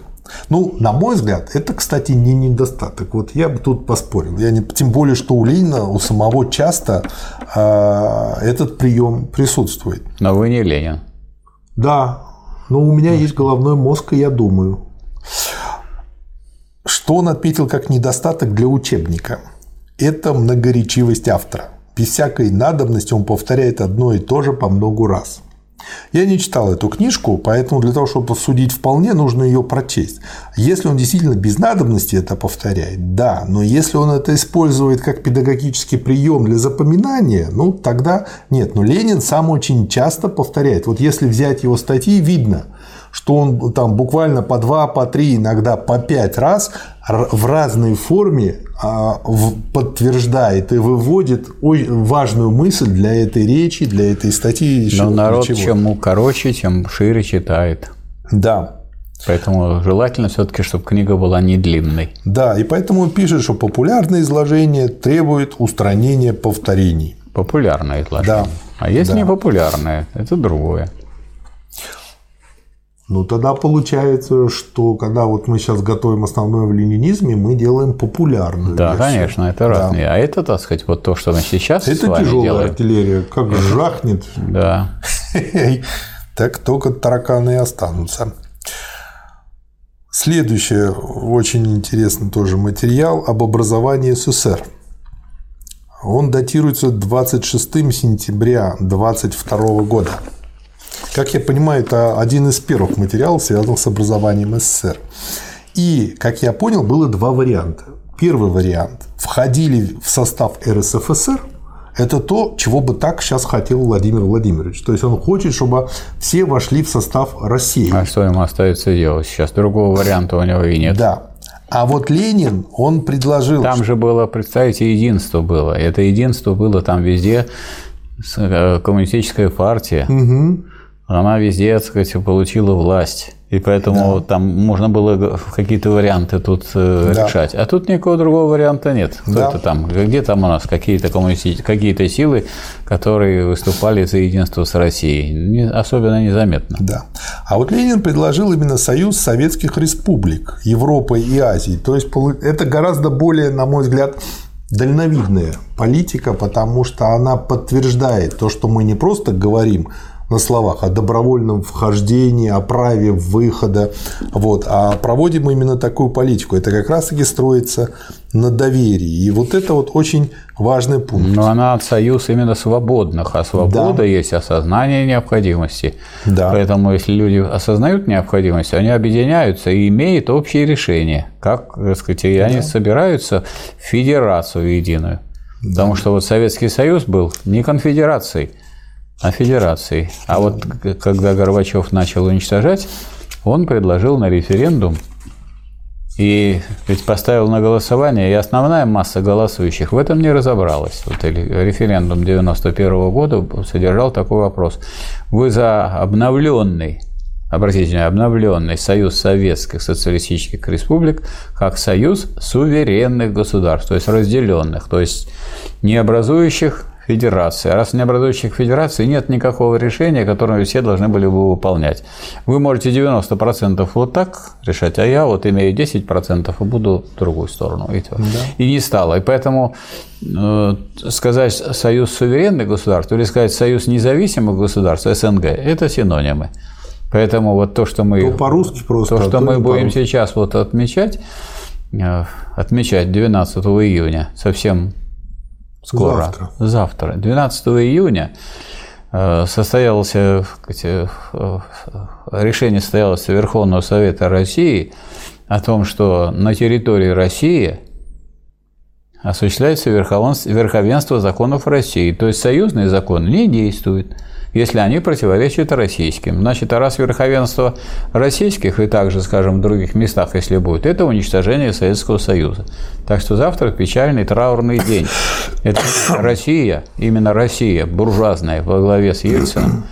Между прочим, за это проголосовала и фракция КПРФ, КП РФ, которая, КПРСФСР, которая по существу поддержала эту буржуазную линию и сообща вот сделали самый важный, и самый первый и самый основной шаг по уничтожению Советского Союза. Поэтому более печального дня в нашей истории, в общем-то, и нет. А вот через месяц это же сделала Белоруссия. А еще через месяц Украина. И я думаю, что все уже понимают, что все остальные республики остались ну, разбитого корыта, потому что Союз нерешимых, нерешимых республик свободных сплотил навеки Великая Русь. А Великая Русь заявила, что она, Союз разрушает, она на ее территории, это, но если на ее территории не действуют законы, так они также не действуют и на территориях других, поэтому разрушение Советского Союза произошло 12 э, июня 1990 года, а вот в марте 1991 года э, Горбачев со своей хитростью, которую он, к сожалению, э, смог вот действовать, потому что люди безграмотные, они вот это не изучали и думают, что это вот, так сказать, слишком большая наука. Это элементарная наука. У вас, вас могут все отобрать и все разрушить, всю вашу жизнь поломать, если вы этого не знаете и не применяете. Да. И вот вам, э, сказать, назначили союз суверенных государств. Он, дескать, писал Конституцию, а какая тут Конституция? Да она никакая и не нужна для Союза суверенных государств. Если вы э, значит, приняли какое-то решение вот Союзом суверенных государств, то никто не обязан его выполнять. Нет никаких решений, нет никакого союза, это одна видимость. Если кто хочет в этом убедиться, пусть приезжает у нас в Таврический дворец, там сидит СНГ, это организация, которая ничем не занимается и ничего не решает. Да. Нет ни одного решения, которое бы кому-то для кого-то было обязательно. интеллигента. И тем не Ничем менее, не даже в среде коммунистов, которые считают себя сторонниками Советского Союза, они, значит, продолжают, как бараны, утверждать, что вот э, в 1991 году на референдуме народ проголосовал за СССР. И тем самым присоединяется к этому великому обману. Если каждый, кто хочет проверить, вот он может сейчас набрать э, бланк для голосования. Там прямо написано, вы за обновленный союз советских социалистических республик как союз суверенных государств, а дальше прибавление, которое не имеет ничего, в котором будут соблюдены права, интересы всех народов. Но главное, что он союз суверенных государств. А суверенный – это разделенный. Да. То есть один ломает Ельцин, причем с использованием, как известно, танков потом, а другой это дело прикрывает. Вот они, значит, двойная тяга это называется. Ельцин и Горбачев. Да. Следующий материал. Четвертый конгресс коммунистического интернационала. И здесь доклад Ленина, который называется «Пять лет российской революции. Перспективы мировой революции». Ну, с чего начну? Появление товарища Ленина встречается бурными, долго не прекращающимися аплодисментами и овациями всего зала. Все встают и поют «Интернационал». Товарищи, я числюсь в списке ораторов главным докладчиком, но вы понимаете, что после моей долгой болезни я не в состоянии сделать большого доклада. Я могу лишь дать введение к важнейшим вопросам. И Ленин его дал. Государственный капитализм по сравнению с тогдашним хозяйственным положением Советской Республики представляет собой шаг вперед. Я пояснял эту мысль дальше тем, что просто перечислил элементы хозяйственного шаг строя. Шаг вперед, а не отступление да. только. Патриархальное, мелкое товарное, ну и дальше до социалистического. Я повторяю, это всем кажется весьма странным, что не социалистический элемент расценивается выше, признается выше стоящим, чем социализм в республике, которая объявляет себя социалистической. А дальше он показывает, что на самом-то деле мы себя объявили, но пока что мы, в общем-то, у нас господствует мелкобуржуазный элемент. То есть, вообще, я думаю, что часто и всем уже, наверное, ясно, что Хотя не всем. Вот люди никак не могут понять, почему социалистическое Китай называется социалистическим государством. Там же не построен социализм. И Россия не была. Ну, потому что он строит. Он строит. И, и Куба социалистическое государство, и Лаос социалистическое государство, и 100 миллионный Вьетнам социалистическое Михаил государство. легко объяснить. Знаете а, как? Да. Ребенок-то объявляется человеком. Хотя он еще не вполне человек. Да, конечно. Он может вообще поначалу даже, а, пардон, писать а, как-то под а, себя. Да, а другое дело, что это вот общество, в котором построен социализм. На сегодняшний день это Корейская Народно-Демократическая да. Республика, в которой имеется только общественная собственность на средства производства. Других форм собственности нет, и поэтому он вполне отвечает понятию коммунизма. Ну, какой фазе? В первой. Да. Он говорит, а вот там то плохо, это плохо, все плохо. Так коммунизм в первой фазе это и есть. Коммунизм да. с родимыми пятнами капитализма. Будьте знакомы. Государственный капитализм, хотя он не является социалистической формой, был бы для нас и для России формой более благоприятной, чем теперешняя. Что это означает? Это означает, что мы не переоценивали ни зародышей, ни начал социалистического хозяйства, хотя мы уже совершили социальную революцию. Напротив того, мы уже тогда в известной степени сознавали, да, было бы лучше, если бы мы раньше пришли к государственному капитализму, а уже затем к социализму. Ну вот я хочу здесь небольшой комментарий. Некоторые это понимают так, что вот решается вопрос, быть ли государственному капитализму в России и быть ли социализму. Этот вопрос не решается. У нас есть программа партии большевиков. Программа партии никакого такого решения другого, кроме как движения к коммунизму, не предполагает. А госкапитализм представляет собой э, один из укладов. Угу. А есть и коммунистический уклад. Да. Вот этот коммунистический уклад формируется из того, что подготовит госкапиталистический уклад. Постепенно предприятие из госкапиталистического уклада переводится в коммунистический уклад и по единому плану дальше действует. А еще кроме госкапитализма есть частно-хозяйственный уклад, который прямой антипод уже госкапитализму. Он частно-хозяйственный, там бушуют стихии рынка. Мелкобуржуазный уклад в мелкокрестьянской стороне, он страшный, так сказать, это, для него госкапитализм, так сказать, большое продвижение вперед. И патриархальный уклад, когда люди, так сказать, что-то сделали, сами съели, они вообще не выходят ни в какое взаимодействие с обществом, но купят подсолнечное масло и соль, и все. Поэтому, а все остальное они делают сами. Поэтому движение в сторону госкапитализма означает просто сокращение вот тех несоциалистических укладов и постепенное увеличение вот этого коммунистического уклада. И постепенное перетаскивание предприятий из госкапиталистического уклада в социалистический, они уже строятся по единому плану. Вот эту работу и проделала партия большевиков при Сталине. Да. Во время революции всегда бывают такие моменты, когда противник теряет голову, и если мы на него в такой момент нападем, то можем легко победить. Но это еще ничего не означает, так как наш противник, если он имеет достаточную выдержку, может заранее собрать силы и прочее. Он легко может провоцировать нас тогда на нападение и затем отбросить на многие годы назад. Вот почему я полагаю, что мысль о том, что мы должны подготовить все возможные отступления, имеет очень важное значение не только с теоретической точки зрения. А все время, так сказать, со стороны разных оппозиций были выступления такого рода, особенно в период Брестского мира, когда да. мы на волосок были от гибели, в это время были предположения или предложения о том, что давайте начнем революционную войну, бросим все силы и пойдем, так сказать, делать мировую революцию. А мировую революцию да. делает мировой рабочий класс – а вовсе не люди, пришедшие со стороны, хотя бы из революционной России. Да. Непосредственный переход к чисто социалистическим формам, к чисто социалистическому распределению превышает наши наличные силы. Ну, это как слишком высоко перекладина для да, не нашей пойдет. тренировки. Да. И что если мы окажемся не в состоянии произвести отступление так, чтобы ограничиться более легкими задачами, то нам угрожает гибель.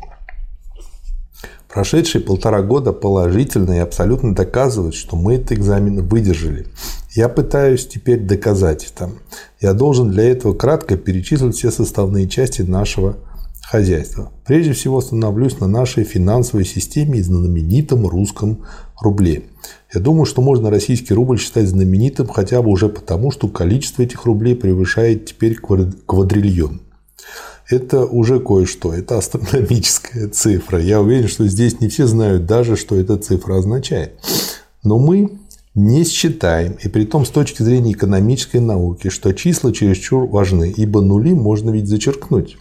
Что действительно важно, это вопрос о стабилизации рубля. Над этим вопросом мы работаем, работают лучшие наши силы, и этой задаче мы придаем решающее значение. Ну и дальше он пишет, что если в 2021 году рубль стабильно продержался 3 месяца, то в 2022 году уже 5 месяцев при относительно невысокой инфляции. Самое важное, уже второй момент, однако, торговля, именно товарный оборот, который нам необходим. Начинаем двигать хозяйство в направлении стабилизации рубля, что имеет величайшее значение для торговли, для свободного товарооборота. То есть стабилизация нужна не сама по себе, Конечно. а для э, торговли, для крестьян и громадной Ну, надо, чтобы люди рассчитывали свои, свои действия, свои силы, свои да. операции, готовились, да. распахивали обрабатывали и знали, что они выручат. Они, значит, э, произведут, а потом не выручат, да. только сколько собирались, потому что рубль, так сказать, утек, да. поднялся и или опустился. Помимо вот такого стимулирования торговли товарооборота, он вспомнил про голод, который был, и чтобы как-то помочь крестьянину, собственно, ввели продналог вместо продразверстки. Дальше переходит к легкой индустрии. Легкая промышленность находится в безусловном подъеме, и улучшение положения рабочих Петрограда и Москвы несомненно. Третий вопрос касается тяжелой промышленности. Здесь я должен сказать, что положение все еще остается тяжелым. Но тоже понятно, потому что здесь она, это гораздо более инфраструктурно зависимая Но ну, отрасль. Тяжелая промышленность. Ее просто положении. так не запустишь. Понятно. Да, все правильно. Тяжело ее поднять. Да, следующий момент. Мы работаем над тем, чтобы сократить наш госбюджет, сократить наш государственный аппарат. И из всего этого можно сделать вывод, что новая экономическая политика уже теперь дала плюс. Ну и дальше он, собственно говоря, объясняет, почему он делает такой вывод. Несомненно, что мы сделали и еще сделаем огромное количество глупостей. Никто не может судить об этом лучше и видеть это нагляднее, чем я. В скобках смех. Почему же мы делаем глупости? Это понятно. Во-первых, мы отсталая страна. Во-вторых, образование в нашей стране минимальное. В-третьих, мы не получаем помощи извне. В-четвертых, по вине нашего государственного аппарата. Если наши противники нам ставят на вид и говорят, что, дескать, Ленин сам признает, что большевики совершили огромное количество глупостей, я хочу ответить на это. Да, но знаете ли, наши глупости все-таки совсем другого рода, чем ваши. Мы только начали учиться, но учимся с такой систематичностью, что уверены, что добьемся хороших результатов. И дальше он приводит пример офигительно просто вот на уровне э, той видеозаписи про распределение 28 танков, 7 рот по 13 танков э, что глупость, которую делают, значит, большевики, это дважды два равно пяти. А глупость, которую делают там, на Западе, это дважды два равно стеариновая свечка. В 1921 году на Третьем Конгрессе мы приняли одну резолюцию об организационном построении коммунистических партий и о методах и содержании их работы. Резолюция прекрасна, но она почти насквозь русская, то есть все взято из русских условий. В этом ее хорошая сторона, но также и плохая. И он объясняет, что она настолько хороша для нас и настолько по этой причине не адаптирована для других стран, что нужно проделать работу по ее адаптации, и тогда это поможет. И то, что эта работа не была проделана, в этом есть своя ошибка. А это уже ошибка не, не только русских коммунистов, да. но и тех коммунистов тех стран, которые Такую работу они проделали. Да, я убежден в том, что мы должны в этом отношении сказать не только русским, но и иностранным товарищам, что важнейшее в наступающий теперь период – это учеба. Очень хороший материал. Дальше короткий очень материал, который я для себя обозначил как флот против школ. То есть вот обстановка понятна. Только-только начали выходить из голода. Только-только, в общем, все такое положительное, наконец. И что получается? о сокращении программы ремонта и строительства военно-морских судов. Письма Сталину, то есть несколько писем. Из них цитаты. Я думаю, что флот в теперешних размерах, хотя и является флотишкой, по справедливому замечанию Склянского, все же для нас непомерная роскошь. Крейсер Нахимов надо достроить, ибо мы его продадим с выгодой, а в остальном я убежден, что наши морские спецы все же увлекаются непомерно. Флот нам не нужен, а увеличение расходов на школы нужно до зарез. То есть люди типа Михалкова возьмут первую часть этой цитаты, скажут, флот нам не нужен. Что Ленин сказал? Ужас какой, да? А он пишет не то, что флот не нужен, а то, что, к сожалению, денег так мало, но школы нам нужны. Надо до, выбрать. До зарезу. Надо выбрать, да. да. Что касается соображений Каменева о том, чтобы дать обещанные заказы металлическим завозам и глав электро, то надо сказать, что заказы мы должны дать на удовлетворение крестьянских нужд, а никоим образом не на такую вещь, как флот. Ибо держать флот сколько-нибудь значительного размера нам по соображениям экономическим и политическим не представляется возможным. Очень ценный материал, который показывает о том, как тяжело все строилось. О помощи. Очень короткий материал. Называется товарищу Мюнценбергу, секретарю Международной рабочей помощи уже начала действовать братская помощь международного рабочего класса, американская тракторная колонна близ Перми, сельскохозяйственные группы Организации технической помощи Америки, сельскохозяйственные и промышленные предприятия международной рабочей помощи, размещение и подписка на первый пролетарский займ через рабочую помощь Советской России. Все это многообещающее начинание в деле братской помощи рабочих для содействия экономическому восстановлению Советской России. То есть помощь пришла. Вот пролетарская солидарность да. действия о монополии внешней торговли. Тут идет такая заочная полемика с Бухариным, как я понимаю.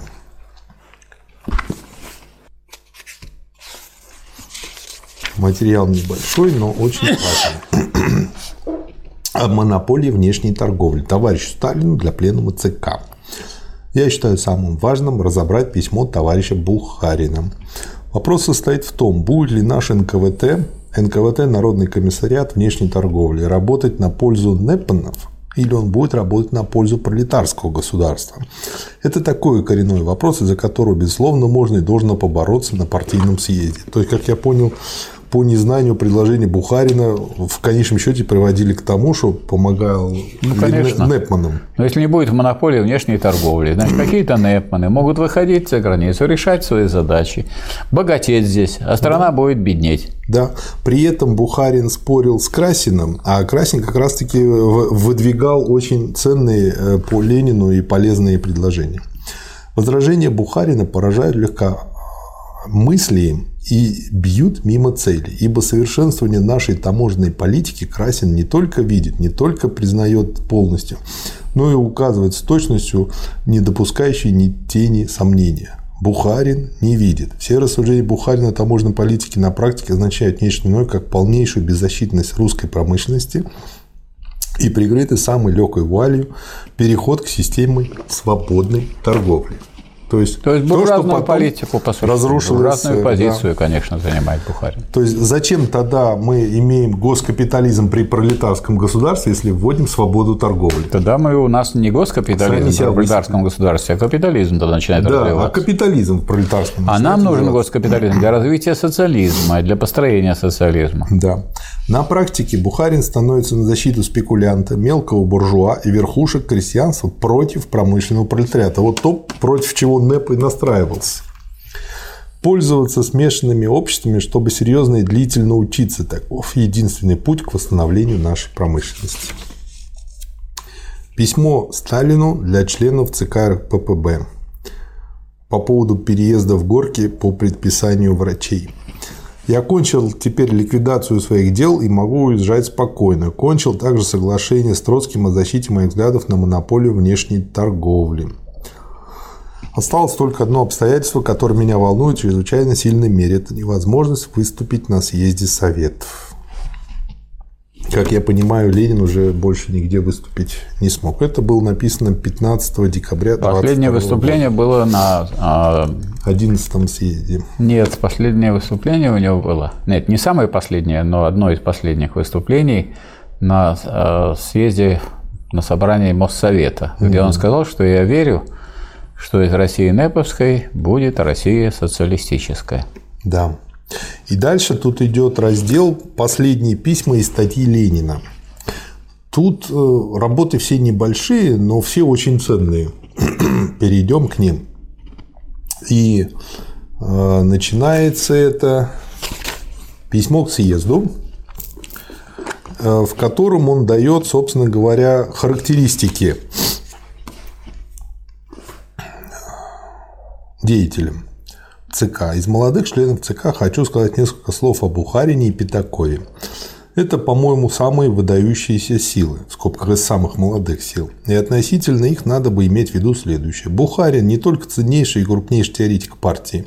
Он также законно считается любимцем всей партии, но его теоретические воззрения очень с большим сомнением могут быть отнесены к вполне марксистским, ибо в нем есть нечто схоластическое. Он никогда не учился и, думаю, никогда не понимал вполне диалектики. Вот тебе и теоретик. Да.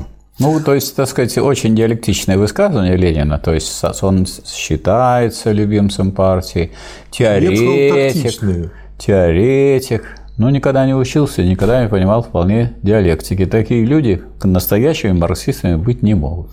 У Это нас... ему указание на то, чтобы изучать да. диалектику. Это он тактично сказал. У нас есть дирижер, очень да. хороший дирижер, да. любимец всех. Да. Его обожает публика, но, к да. сожалению, он не знает, как это делать и никогда да. этому не учился. Нет, не знает, как это делать, как следует хорошо. Да. Дальше. Затем Пятаков. Человек, несомненно, выдающийся в воле и выдающихся способностей, но слишком увлекающийся администраторством и администраторской стороной дела, чтобы на него можно было положиться в серьезном политическом вопросе. То есть, как я понимаю, это второй хороший. Второй хороший, политически Второй ему зам. доверять в этом смысле нельзя. Да. Добавление к письму. Сталин слишком груб. И этот недостаток, вполне терпимый в среде и в общениях между нами, коммунистами, становится нетерпимым в должности генсека. Сталин только одним перевесом, именно более терпим, более лоялен, более вежлив и более внимателен к товарищам, меньше капризности и так далее, это обстоятельство может показаться ничтожной мелочью, мелочью, но я думаю, что с точки зрения предохранения от раскола, с точки зрения написанного мной выше о взаимодействиях Сталина и Троцкого, это не мелочь. Или это такая мелочь, которая может получить решающее значение. Ну и потом, в общем-то, это было. Но... А что было? Нет, не было. Не было, Марат Сергеевич. Я имею в виду, ледоруб был все-таки. Было предательство Троцкого, было да. выступление его антисоветское, было, так сказать, было, было, было его выступление по существу на стороне врагов Советской России. Вот я думаю, в этом А вы начинаете не, не с этого, а вы начинаете, так сказать, а вот надо понять, что вот э, говорится о том, что вот это вот все вполне допустимо в среде партийных товарищей. То есть и во внутренней Троц... дискуссии. И Троцкий к этому угу. же тоже относится. Он к этим товарищам, он на высоких партийных постах. А вот когда речь идет о трудящихся, так сказать, обычных гражданах, грубость недопустима. Угу. Значит, спрашивается, как известно, это письмо было зачитано потом на 12-м э, съезде по делегациям. Никаким секретом оно не было. И угу. все это, вся партия это знала и отдельно голосовала по, по вопросу о том, оставлять ли э, товарища Сталина генсеком.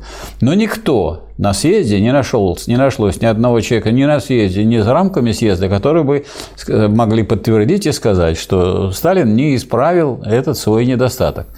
Я считаю, за что это время... не особый недостаток был. Это другой вопрос. Это вы так считаете. А вот Ленин считал, что это я большой думаю, недостаток. И так очень многие. А я вот хочу, а вот я хочу сказать, что вот этого недостатка просто не было потом. То есть Ленин, сказать, который очень внимательно относился к замечаниям э, Сталин э, к замечаниям Ленина, этот недостаток исправил.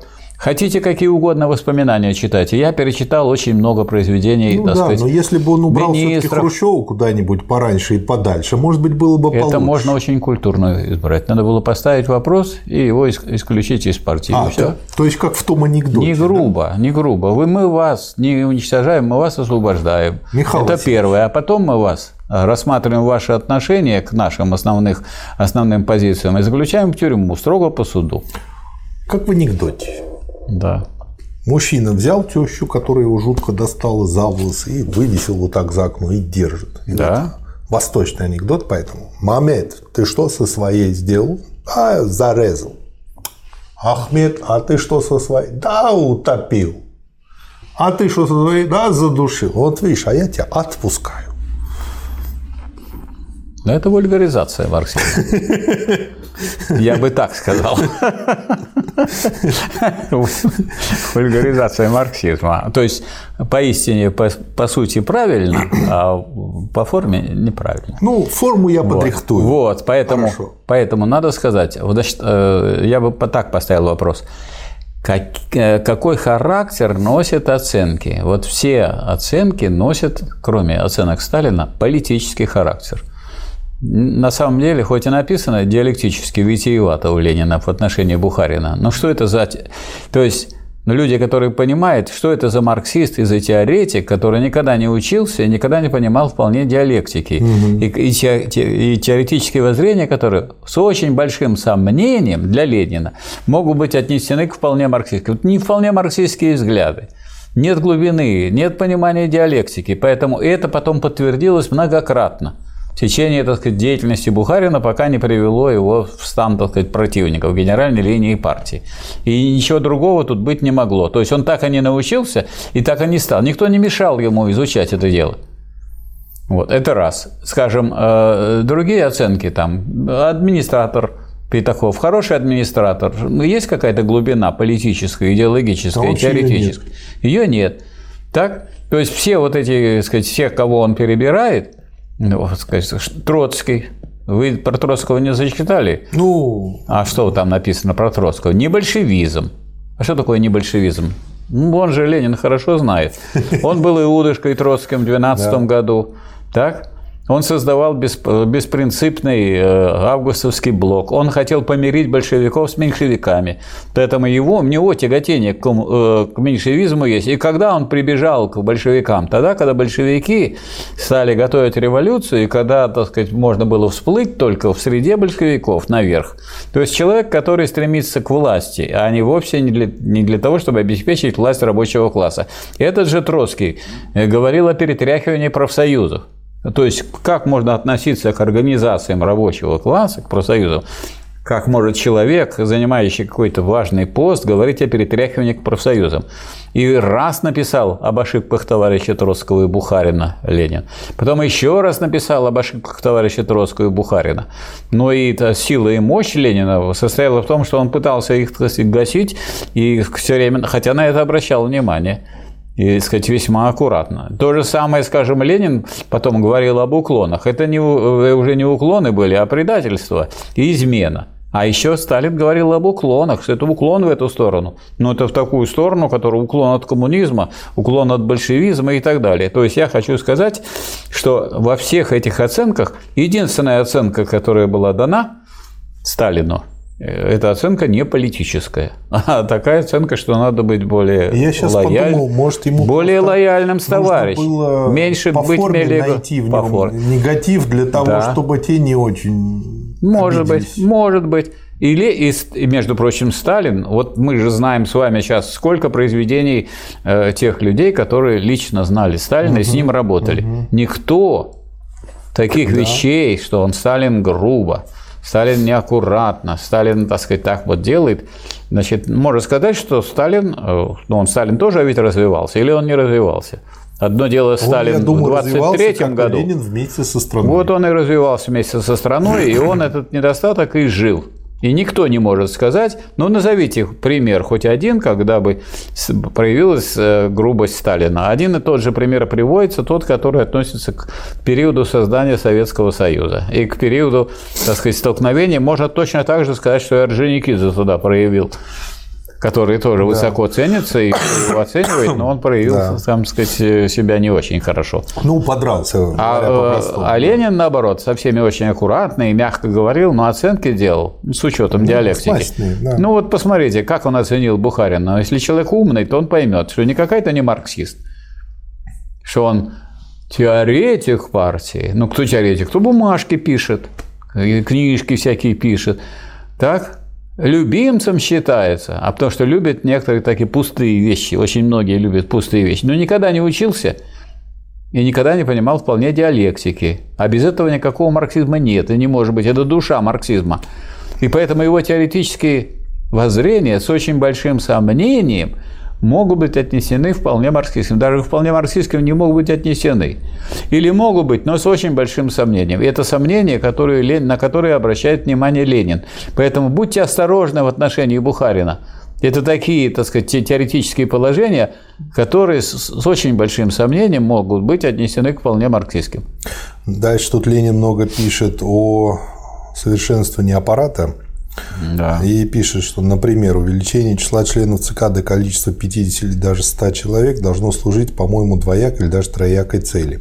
Чем больше будет членов ЦК, тем больше будет обучение цикистской работе, и тем меньше будет опасности раскола от какой-нибудь неосторожности. Привлечение многих рабочих ЦК будет помогать рабочим улучшить наш аппарат, который из рук вон плохо. Но и число рабочих в ЦК было резко увеличено. Да.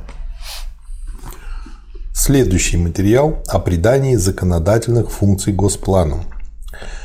Эта мысль выдвигалась товарищем Троцким, кажется, уже давно. Я выступил противником ее, потому что находил, что в таком случае будет основная невязка в системе наших законодательных учреждений.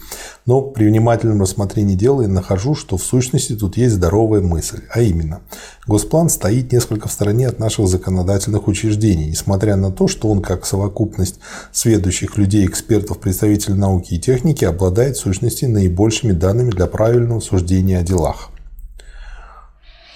Ну, вот так у нас и произошло. Постепенно, как вы знаете, на сессиях Верховного Совета рассматривалось представленное, сказать, госпланом, представленный проект. Этот угу. проект принимался сказать, партийным образом сначала, в Центральном комитете, а потом он принимался Верховным Советом. И по существу не, не так, что вот прямо Госплан уже решает, но на самом деле Госплан предрешает, то есть настолько глубоко разрабатывал Госплан, что именно один проект рассматривался, проект Госплана, и поэтому он с небольшими поправками становился законом.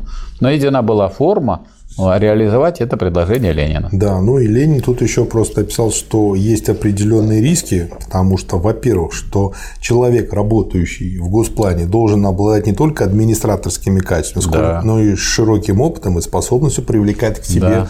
других людей. И я хочу обратить внимание, что вот в сталинское время председатель госплана всегда был членом Политбюро. Угу. Например, Николай Александрович Вознесенский.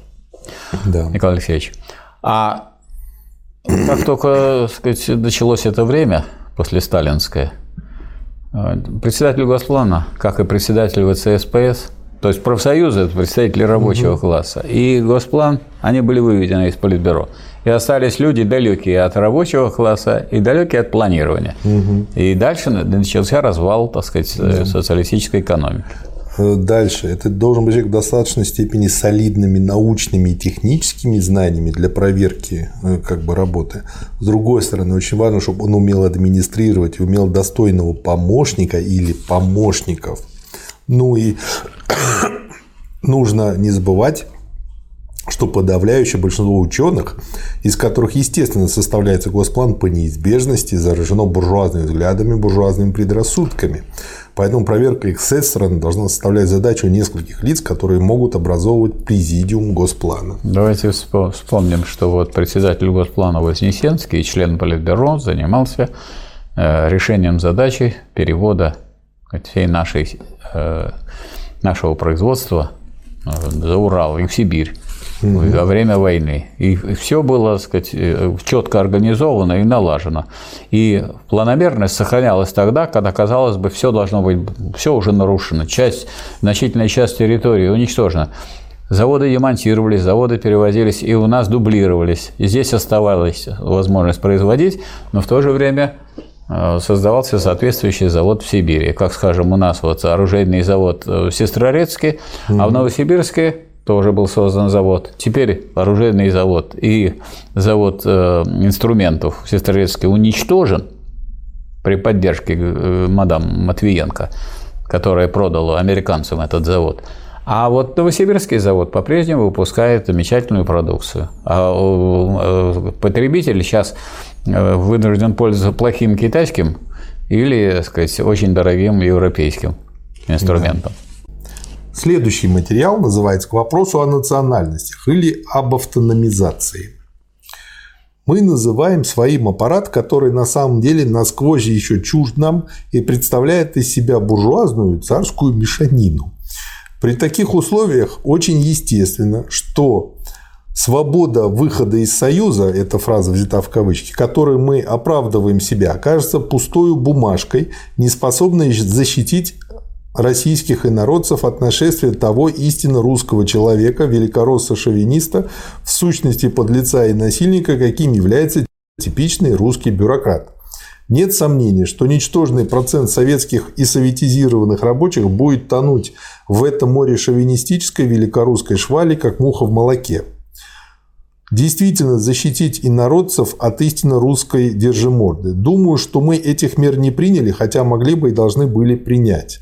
Я думаю, что тут сыграли роковую роль торопливость и администраторское увлечение Сталина, а также его озлобление против пресловутого социал-национализма.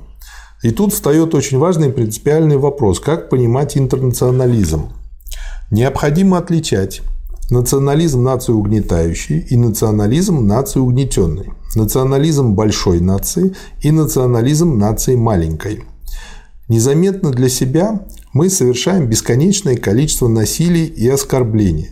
Стоит только припомнить мои волжские воспоминания о том, как у нас тренируют инородцев, как поляка не называют иначе, как полячишкой, как татарина не высмеивают иначе, как князь, украинца как хохол, грузина и других кавказских инородцев как кавказский человек.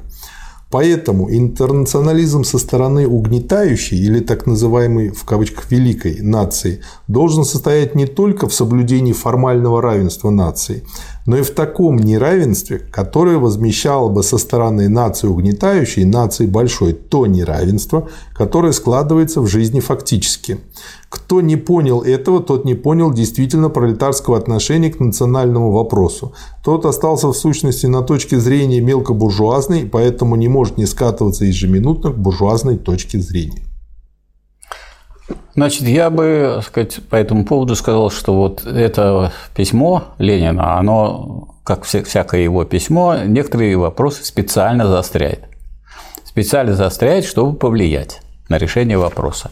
Значит, можно считать по итогу, что э, Ленин Сталина убедил, и что вопрос о форме образования Советского Союза не через вхождение в РСФСР, а через, так сказать, э, заключение союза между союзными государствами было принято по обоюдному согласию и Ленина, и Сталина, что позволило на всех, так сказать, вот э, собраниях партийных и потом государственных обеспечить единую позицию.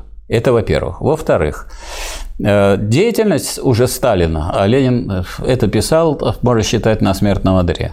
Деятельность Сталина по развитию Советского Союза, она обеспечила все те принципы, которые и Сталин провозглашал, э, поскольку он, можно сказать, является одним из основателей марксистской национальной политики и теории по национальному вопросу. Про него еще Ленин писал, что вот тут у нас засел чудесный грузин и пишет большую статью по национальному вопросу. И понятие нации выработано именно Сталином.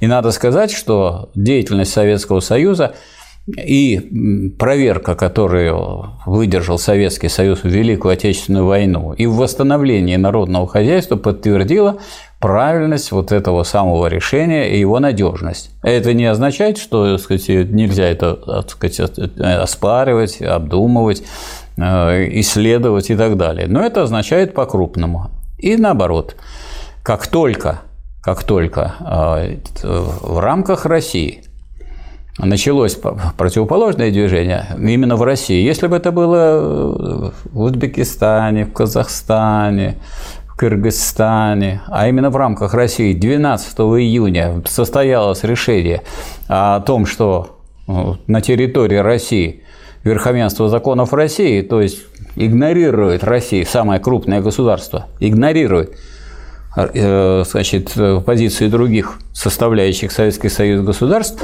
то удержать Советский Союз стало невозможно. Поэтому дальше Белоруссия, Дольше всех держалась Украина из, этих, из этой тройки, потом Украина, ну а там, как вы понимаете, уже удержать было невозможно.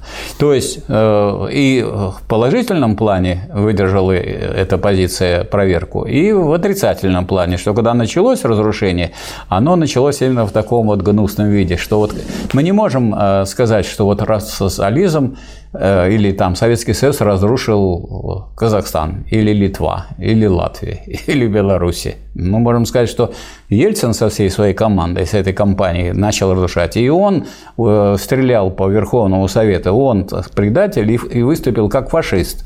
Поэтому если фашизм начался в России, то, конечно, это никак не могло содействовать укреплению. От этого фашизма все постарались отстраниться. Поэтому я хочу сказать, что, конечно, самые крупные все дела решаются в крупной стране. А Ленин всегда подчеркивал еще и вопрос, вот здесь этого нет в этих письмах, об эгоизме малых наций – малые нации готовы загубить, так сказать, какие-то другие большие нации, потому что они э, думают, что они могут решить какие-то вопросы своими силами. Мы прекрасно понимаем, что сегодня там, ну что может решить Югославия? Ее расколотили, расколошматили. Что может решить Ирак? Или что может решить Ливия? То есть ничего, малые нации, никакие, так сказать, малые нации, никаких вопросов крупных, и в том числе национальных, решить не могут.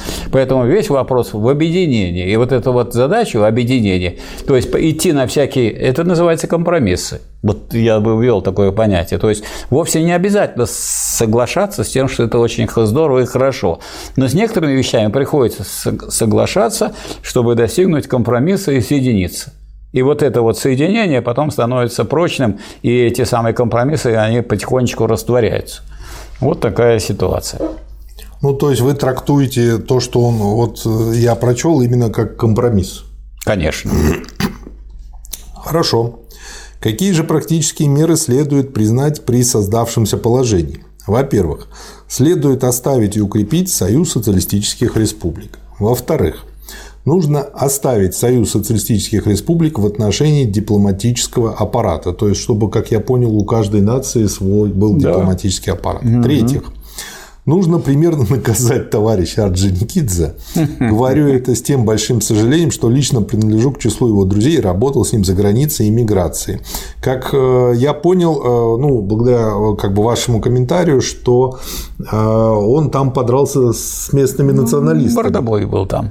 Ну, то есть, вот, вот наказать его нужно, да, ну вот Но это форма, они могут трактовать это. Это верно. форма наказания. Никто его никуда не убрал, ни с какой работы не снял, но его покритиковал. Но покритиковали. Ленин. Политически ответственный. Никто не скажет, что вот ни Ленин, ни Сталин не заметили того, что сделал нехорошего поступка Орджоникидзе. Нехороший поступок. И Сталин его поддержал, между прочим. Вот дальше фраза. Политически ответственными за всю эту поистине великорусскую националистическую кампанию следует сделать, конечно, Сталина и Дзержинского. Он имел в виду ответственным в плане покритиковать как Орджоникидзе или то, что им надо да, поручить ну, заняться этим? Ну, ответственным в том смысле, что они должны были не допускать таких вещей, а. следить за этим и все. Они по должности ответственны. Ну а как? Сталин генеральный секретарь, нарком НАЦ. Угу. Он народный комиссар по делам национальности. Кто должен быть ответственный? Кто народный комиссар, тот и ответственный. Это с одной стороны за плохое, а за хорошее кто ответственный? А нарком НАЦ. Ну, кто ответственный? Кто у нас был э, председателем народного этого наркомнаца, э, министром по делам национальности? Сталин. Сталин, собственно, всю национальную политику осуществлял.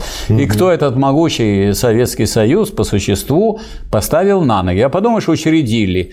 Ну хорошо, создали декларацию и так далее. Это же только начало. А начало ну, да. это, да, так сказать, от него до строительства наличного бытия очень длинная дорога. В-четвертых, надо ввести строжайшие правила относительно употребления национального языка в ино-национальных республиках, входящих в наш союз, и проверить эти правила особенно тщательно. ну, в качестве примера, кстати, могу сказать, у меня, например, документы на дом в Украине на украинском языке. Да. выпущенные в советском, да. там, 76 году, 80 да. году, да. как пример. Следующий материал – странички из дневника. А я вот вам хочу пример современный привести. Вот сейчас у нас очень много киргизов работает здесь, в Ленинграде. Я с ними, так сказать, иногда встречаюсь, беседую. А вот они мне рассказали, что киргизский, Киргизии русский язык преподается. И преподается на два часа больше, чем киргизский. Я говорю, как, как ну вот, вот мы сейчас только что с вами, говорит, странным, вроде от этого освободились. Вы понимаете, говорит, у нас столько диалектов этого киргизского, что нам иначе... сказать, проще на русском говорить. Нам проще, если мы хотим, чтобы мы, у нас было единое вот государство, нам, а я знаю, скажем, по Дагестану тоже, там они на разных горах, так сказать, находятся, и у них тоже разные там диалекты. вроде бы рядом, а добраться да, тяжело. И да. поэтому русский язык действительно, он стал фактически языком национального общения. Он, так сказать, не потому, э, он, сказать, его навязывали, потому что он велик, э, сказать, как русский язык. Ну, по доброй воле когда-то, да, да. да. Я еще могу сказать, как вот представитель вузовской науки, у нас существовало правило, что каждый может защищать, вот, допустим, из Узбекистана приехал, из Казахстана, он может защищать на казахском языке, может защищать на, э, на киргизском, на, на узбекском и так далее, диссертацию. Никаких запретов. Но не было, не было такой диссертации ни разу. Почему? Ну, потому что человек хочет, чтобы его достижение научное было известно как мировое. А как мировое оно не будет, если оно будет только на узбекском языке. А на русском причина. языке вот это будет всем. Хотя у нас были приглашаются тогда в этом случае переводчики, все это, так сказать, оформляется, все делается. Почти никто этим не пользовался добровольно. Есть еще одна причина. Она связана с тем, что а, ну, просто очень мощная наука в России.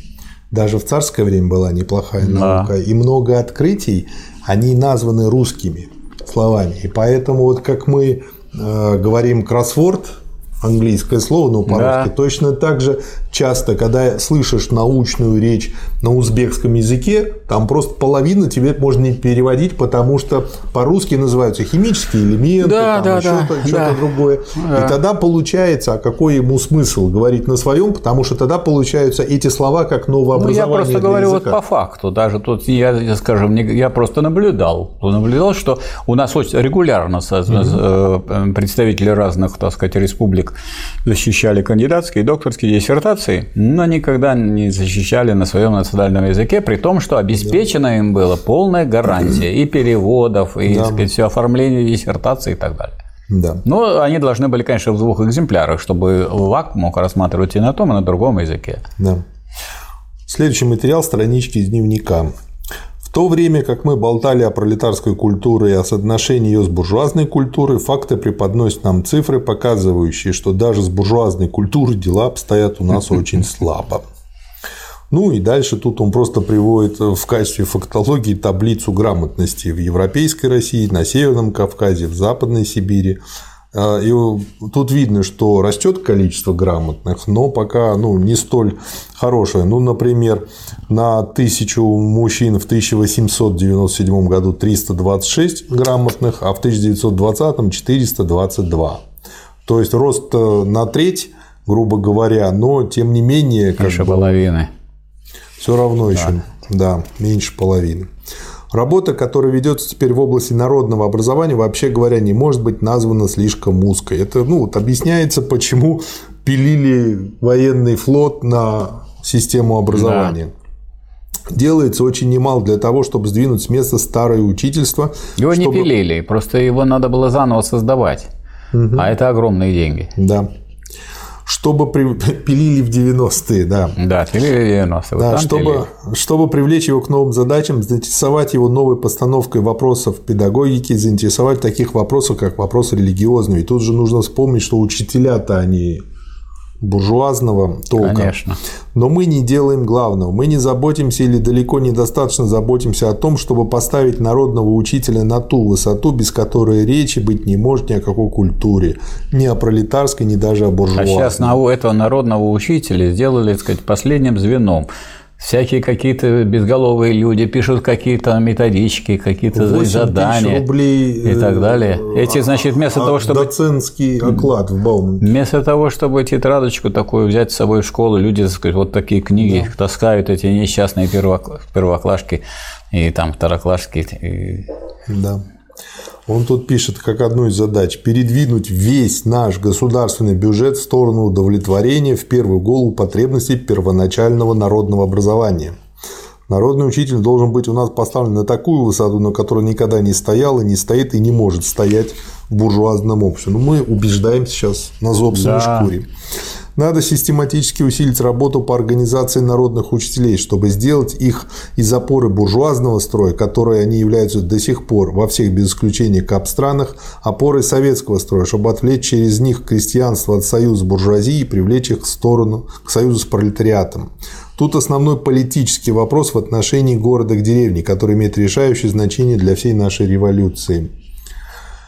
Начать следует с того, чтобы установить общение между городом и деревней, отнюдь не задаваясь предвзятой целью внедрить в деревню коммунизм. Вот это очень э, грамотно с точки зрения... Да, с кондачка, чтобы да. не было. Но установить общение... Подход нужен, а не да. просто так сразу, раз да. и все но установить общение между рабочими города и работниками деревни, установить между ними ту форму товарищества, которая между ними может быть легко создана, это наша обязанность, это одна из основных задач рабочего класса, стоящего у власти. И вот когда уже у нас появились машино-тракторные станции, это целая система, и когда рабочие этих машино-тракторных станций выполняли все основные сельскохозяйственные работы, и когда по единому контракту значит, крестьяне потом передавали хлеб по твердым ценам, вот образовалось то самое единство, о котором говорил Ленин. Вообще надо сказать, что с точки зрения реализации, вот, конечно, при Сталине было сделано в смысле объемов этой работы ну, гораздо больше, чем вот можно было сделать, пока был жив Ленин. Поэтому, если говорить об этой вот практике создания и развития Советского Союза, то никак это нельзя отнести только на э, счет Ленина, что Сталин сделал не меньше, и он великий практик в то же время, который был и немалым теоретиком. Да. Мы только тогда начнем двигаться вперед, когда подвергнем изучению этот вопрос, будем основывать всевозможные объединения рабочих, избегая всемирно их бюрократизации для того, чтобы поставить этот вопрос, обсудить его и, пред... и притворить его в дело. Следующий материал о, коопера... о кооперации. Кстати, вот, вот Ленин пишет, что все всячески поддерживать объединению рабочих, а Троцкий собирался перетряхивать профсоюзы. Как вообще такие слова мог сказать человек, стоящий на важном там, политическом посту? Э, профсоюз – это союз рабочих. Союз рабочих одной профессии. Что значит перетряхивать? Это чей союз? Как можно относиться ну, к да, рабочим? Вообще да. там, где стоит Троцкий, да. да. Так. Ну, вот он так думал, царь-батюшка он, он как он не царь, это батька это Лукашенко его, перетрахивает парламент. Это значит, что он хотел не служить рабочему классу, а хотел, чтобы рабочий класс был у него на посылках. Да, что-то такое. А он был начальником. О кооперации. У нас мне кажется, недостаточно обращается внимание на кооперацию. Кооперация получает у нас совершенно исключительное значение – у нас действительно, раз государственная власть в руках рабочего класса, раз этой государственной власти принадлежат все средства производства, у нас действительно задача осталась только кооперирование населения. При условии максимального кооперирования населения само собой достигает цели тот социализм, который ранее вызывал законные насмешки, улыбку, пренебрежительное отношение к себе со стороны людей, справедливо убежденных в необходимости классовой борьбы, борьбы за политическую власть и так далее. И вот не все товарищи дают себе отчет в том, какое теперь гигантское необъятное значение приобретает для нас кооперирование России. В НЭПе мы сделали уступку крестьянину, как торговцу, принципу частной торговли. Именно из этого вытекает обратно тому, что думать, гигантское значение кооперации. То есть можно считать, что, по сути дела, кооперация – это что-то вроде такой социалистический момент в НЭПе.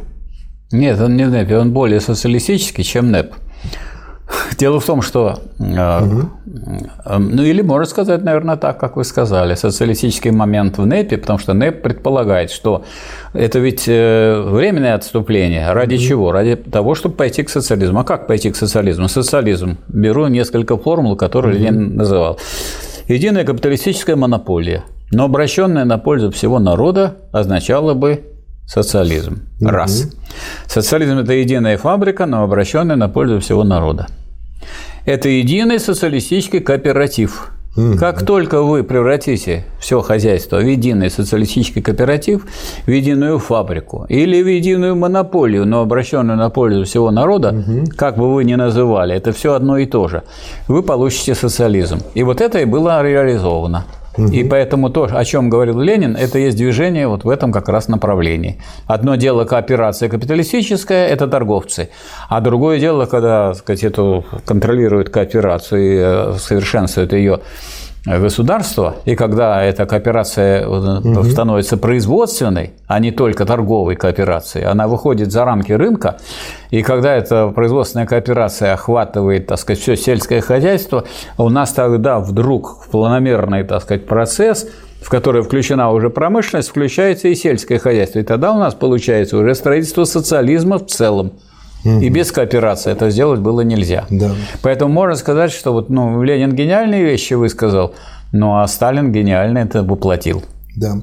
А тут Ленин продолжает, это еще не построение социалистического общества, но это все необходимое и достаточное да. для этого построения. То есть чисто по научному сочетание необходимого и достаточного через союз и да, если делает его просто неотвратимым. Да, и э, дальше он что тут пишет. Исключительное значение имеет эта кооперация. Во-первых, с принципиальной стороны, собственность на средства производства в руках государства. Во-вторых, со стороны перехода к новым порядкам путем, возможно, более простым, легким и доступным для крестьянина. То есть, если я правильно понял, в кооперации Ленин увидел э, то, что обеспечит вот эту смычку пролетариата с крестьянством. Но он и раньше уже говорил об этом, что это единый социалистический кооператив. Угу. То есть как представлять надо социализм? Как единое целое. А, а кооперация, что такое кооперация?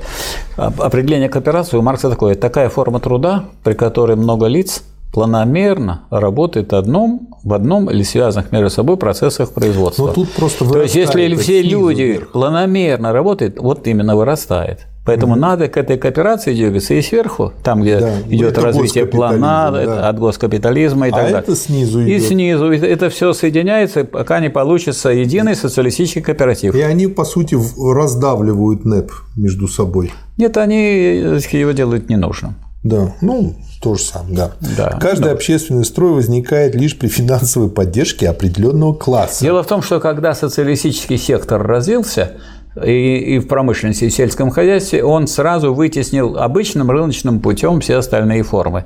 Ну, сказать, э, э, скажем, э, патриархальное хозяйство не может выдержать соревнования, мелко крестьянское хозяйство не может быть, не может выдержать, и капиталистическое хозяйство не могло да. выдерживать, и все. То есть вот тогда социализм победил. Да. Теперь мы должны сознать и притворить в дело, что в настоящее время тот общественный строй, который мы должны поддерживать сверхобычного, есть строй кооперативный. Вот Под все. этой поддержкой надо понимать поддержку такого кооперативного оборота, в котором действительно участвуют действительные массы населения. А что нам рассказывает? к этому формату. А что нам рассказывают идеологи этого самого движение вспять, что надо откатиться к капитализму. А Ленин говорит, нет, кооперативное надо поддерживать. Это вот отступить-то нужно, а что поддерживать? Да. Ну, я отступил, не поворачиваясь да. лицом к другому. А что, к чему я лицом повернулся? К кооперативному строю. Да. Кончаю. Ряд привилегий экономических, финансовых и банковских кооперации. В этом должна состоять поддержка нашим социалистическим государствам нового принципа организации Когда населения. организовывались колхозы, вовсю отменялись э, значит, всякие недоимки, которые были у колхозников. Э, значит, поддерживали их материально и финансово, и в плане снабжения э, семенами, и в плане снабжения и обеспечения сказать, какими-то культурами, угу. культуры земледелия и так далее. Да. Все это было реализовано. Да. Следующий материал. Как нам реорганизовать рабкрин? предложение 12 съезду партии. Наш госаппарат, за исключением наркомендела, в наибольшей степени представляет из себя пережиток старого, наименьшей степени подвергнутого сколько-нибудь серьезным изменениям. Как мы действовали в более опасные моменты гражданской войны? Мы сосредотачивали лучшие наши партийные силы в Красной Армии. Мы прибегали к мобилизации лучших из наших рабочих, мы обращались за поисками новых сил туда, где лежит наиболее глубокий корень нашей диктатуры. В этом направлении нам следует, по моему убеждению, искать источник реорганизации Рабкрина. Ну и дальше он говорит о том, что я предлагаю съезду выбрать 75-100 новых членов ЦКК. Это вот когда увеличение членов а, ЦК. С другой стороны, Рабкрин должен быть сведен к 300-400 служащих, особо проверенных по части добросовестности и по части знания нашего госаппарата.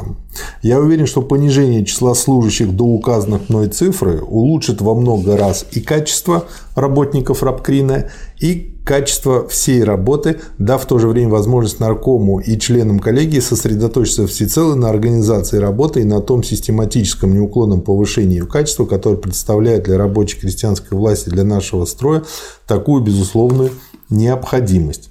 Я думаю также, что помимо той политической выгоды, что члены ЦК и члены ЦКК при такой реформе будут во много раз лучше осведомлены, лучше подготовлены к заседаниям Политбюро, к числу выигрышей придется также отнести и то, что в нашем ЦК уменьшится влияние чисто личных и случайных обстоятельств, тем самым понизится опасность раскола. Ну, больше людей, поэтому выравнивается, mm-hmm. это понятно. Это как аккумуляторную батарею из кучи маленьких батареек собирают.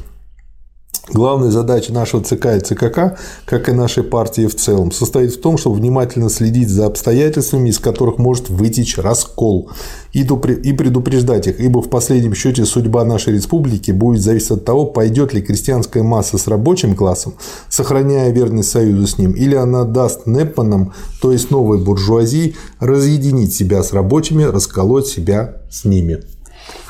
Ну, вот надо сказать, что вот по этой линии, по линии развития рабоче-крестьянской инспекции или рабоче-крестьянского угу. контроля, значит, развитие было такое, что этим потом вопросом занимался Орджоникидзе очень успешно. Угу. И были, так сказать, и шефство над, э, над э, министерствами предприятий, и, и были, было рабочее совместительство в этих. К сожалению, со смертью Орджоникидзе как-то этот вопрос затерялся. Очень большая ставка была сделана на, так сказать, вот административную всякую рабочую деятельность. А вот то положение программы, которое было принято, можно сказать, единогласно на съезде о том, что надо перейти к шестичасовому рабочему дню с развитием экономики, с обязательством два часа уделить э, обучению военному для каждого трудящегося военному профессиональному искусству и практическому обучению техники государственного управления, это, к сожалению, так сказать, не было реализовано. И раз это не было реализовано, то тем самым, э, так сказать, у нас очень э, так сказать, большую роль играл весь административный аппарат государственный, и это ничего плохого в этом нет, это необходимо и обязательно. А что касается контроля за стороны простыми рабочими и простыми крестьянами, и эм, борьбы с бюрократизмом, а он возможен, как говорил Ленин, не так, что вы можете вырезать этот бюрократизм, а вы должны сделать так, чтобы все на время становились бюрократами, и чтобы поэтому никто не мог стать бюрократом. Вот это вот, к сожалению, указание Ленина не было выполнено, и это нам очень дорого стоило, и я думаю, что это одна из причин такой легкости победы контрреволюции. Да. Ну, есть же поговорка «у семи нянек дитя без глазу». Не потому, что эти семь нянек плохие, а просто потому, что не их поэтому. много. Не поэтому. Это сложная задача. Сложнее. Чем больше нянек, Это а у сложно. коммунизма няньки все члены да. общества, да, да. тем сложнее им сорганизоваться. Да. Но Никто, как говорится, не, не мешал членам партии требовать исполнения этого пункта программы и реализовывать его. И в этом заинтересованы были и рядовые члены партии. К сожалению, так сказать, ну так и события сложились, что не до никаких вот в связи с войной и в связи с огромными потерями у нас три э, мы потеряли, да. Три, э, три э, численности партий в войну погибло. И, так сказать, пришли новые люди, которые не вполне подготовлены, и они, поэтому, может быть, не смогли устоять перед наступлением контрреволюции. Да. Следующий материал, последний материал в этом томе – это «Лучше, меньше, да лучше». Дела с госаппаратом у нас до такой степени печальные, чтобы не сказать отвратительные, что мы должны сначала подумать вплотную, каким образом бороться с недостатками его, пометуя, что эти недостатки коренятся в прошлом, которое, хотя перевернуто, но не изжито, не отошло в стадию ушедшей уже в далекое прошлое культуры. У нас, можно сказать, хорошее в социальном устройстве до последней степени не продумано, не понято, не прочувствовано, схвачено наспех, не проверено, не испытано, не подтверждено опытом, не закреплено и так далее. Ну, первый раз строили коммунизм. Да. Надо вовремя взяться за ум. Какие элементы имеются у нас для создания этого аппарата? Только два. Во-первых, рабочие, увлеченные борьбой за социализм. Эти элементы недостаточно просвещены. Они хотели бы дать нам лучший аппарат, но они не знают, как это сделать. Во-вторых, элементы знания, просвещения, обучения, которых у нас до смешного мало по сравнению со всеми другими государствами.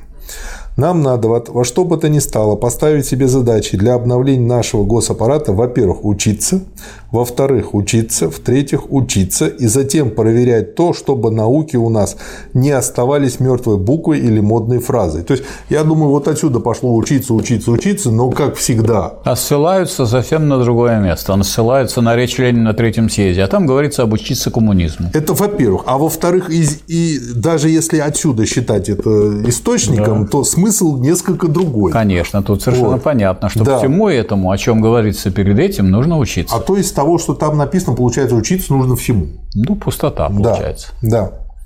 Чтобы наука действительно входила в плоть и кровь, превращалась в составной элемент быта вполне и настоящим образом. Вот это же здорово сказано, чтобы наука становилась элементом быта. Ну, да. многие люди могут подумать, ну, у меня холодильник с выходом в интернет – это наука, элемент быта. Нет. Это, не... это когда я ученый, по сути, с возможностями ученого, когда я это реализую в свое свободное время, а не холодильник.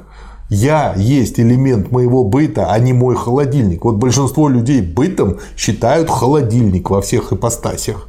Быт – это образ поведения. Да, а вместе, бытие. вместе с холодильником, с телевизором, ну, он там с телефоном. Часть, Но это все, это как человек себя ведет и как он относится к вещам. Или он раб вещей, или вещи его да. рабы. Но при этом именно как он же решает. А Маркс говорил, он... книги мои рабы. Я да. к, ним, к книгам как обращаюсь? Угу. Цитирую, отмечаю там и так далее. Рабовладельческий быт был да, у Маркса. Да. Ужас какой. Выводы из сказанного. Мы должны сделать рабкрин как орудие улучшения нашего аппарата действительно образцовым учреждением. Надо взять за правило, лучше числом поменьше, да качеством повыше. Надо взять за правило, лучше через два года или даже через три года, чем в торопях, без всякой надежды получить солидный человеческий материал. Те должностные лица, которых мы решимся в виде исключения поставить сразу на места служащих рабкрина, должны удовлетворять следующим условиям. Во-первых, они должны быть рекомендованы несколькими коммунистами. Во-вторых, они должны выдержать испытания на знание нашего госаппарата. В-третьих, они должны выдержать испытания на знание основ теории. В-четвертых, они должны сработаться с членами ЦКК. Я знаю, что эти требования предполагают непомерно большие условия. я очень склонен опасаться, что большинство практиков, в кавычках слово практика, в рабкрине объявят эти требования неисполнимыми или будут презрительно посмеиваться над ними. Но я спрашиваю любого из теперешних руководителей рабкрина или из лиц, прикосновенных к нему. Может ли он сказать мне по совести, какая надобность на практике в таком наркомате, как рабкрин? Я думаю, что этот вопрос поможет ему найти чувство меры. Если я писал выше о том, что мы должны учиться и учиться в институтах по высшей организации труда и тому подобное, то это отнюдь не значит, что я понимаю это учение сколько-нибудь по-школьному, или чтобы я ограничивался мыслью об учении только по-школьному.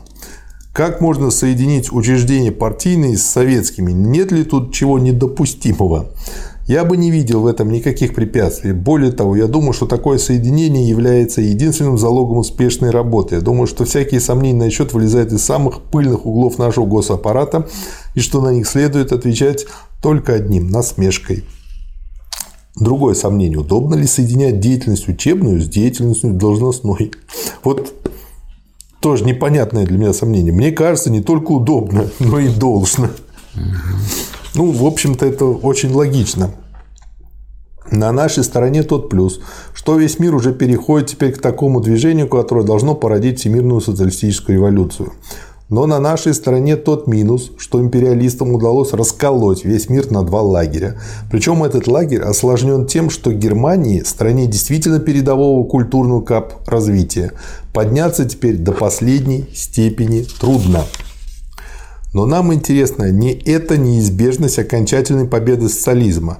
Нам интересна та тактика, которой должны держаться мы. Лишь посредством максимальной чистки нашего аппарата, посредством максимального сокращения всего, что не абсолютно необходимо в нем, мы в состоянии будем удержаться наверняка. И при том мы будем в состоянии удержаться не на уровне мелкокрестьянской страны, не на уровне этой всеобщей ограниченности, а на уровне поднимающемся неуклонно вперед и вперед крупной машинной индустрии.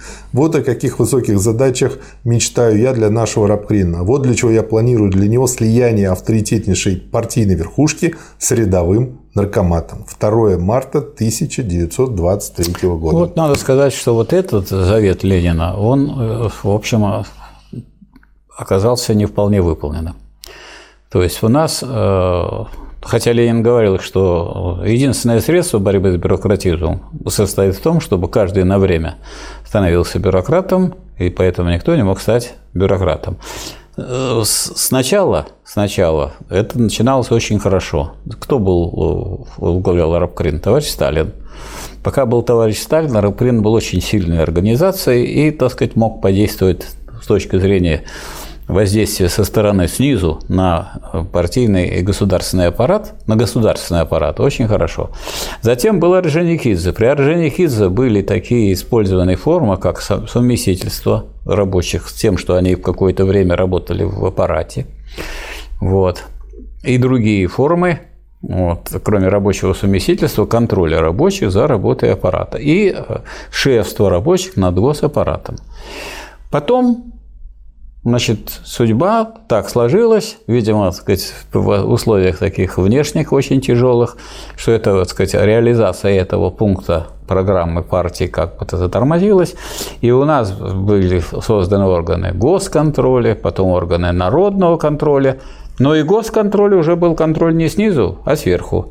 И народный контроль. Органы народного контроля, они все равно были органами контроля не снизу, а только назывались народного контроля. И поэтому, когда наступили времена контрреволюции, оказалось, что госаппарат, он э, пригоден в основном для осуществления и буржуазных интересов.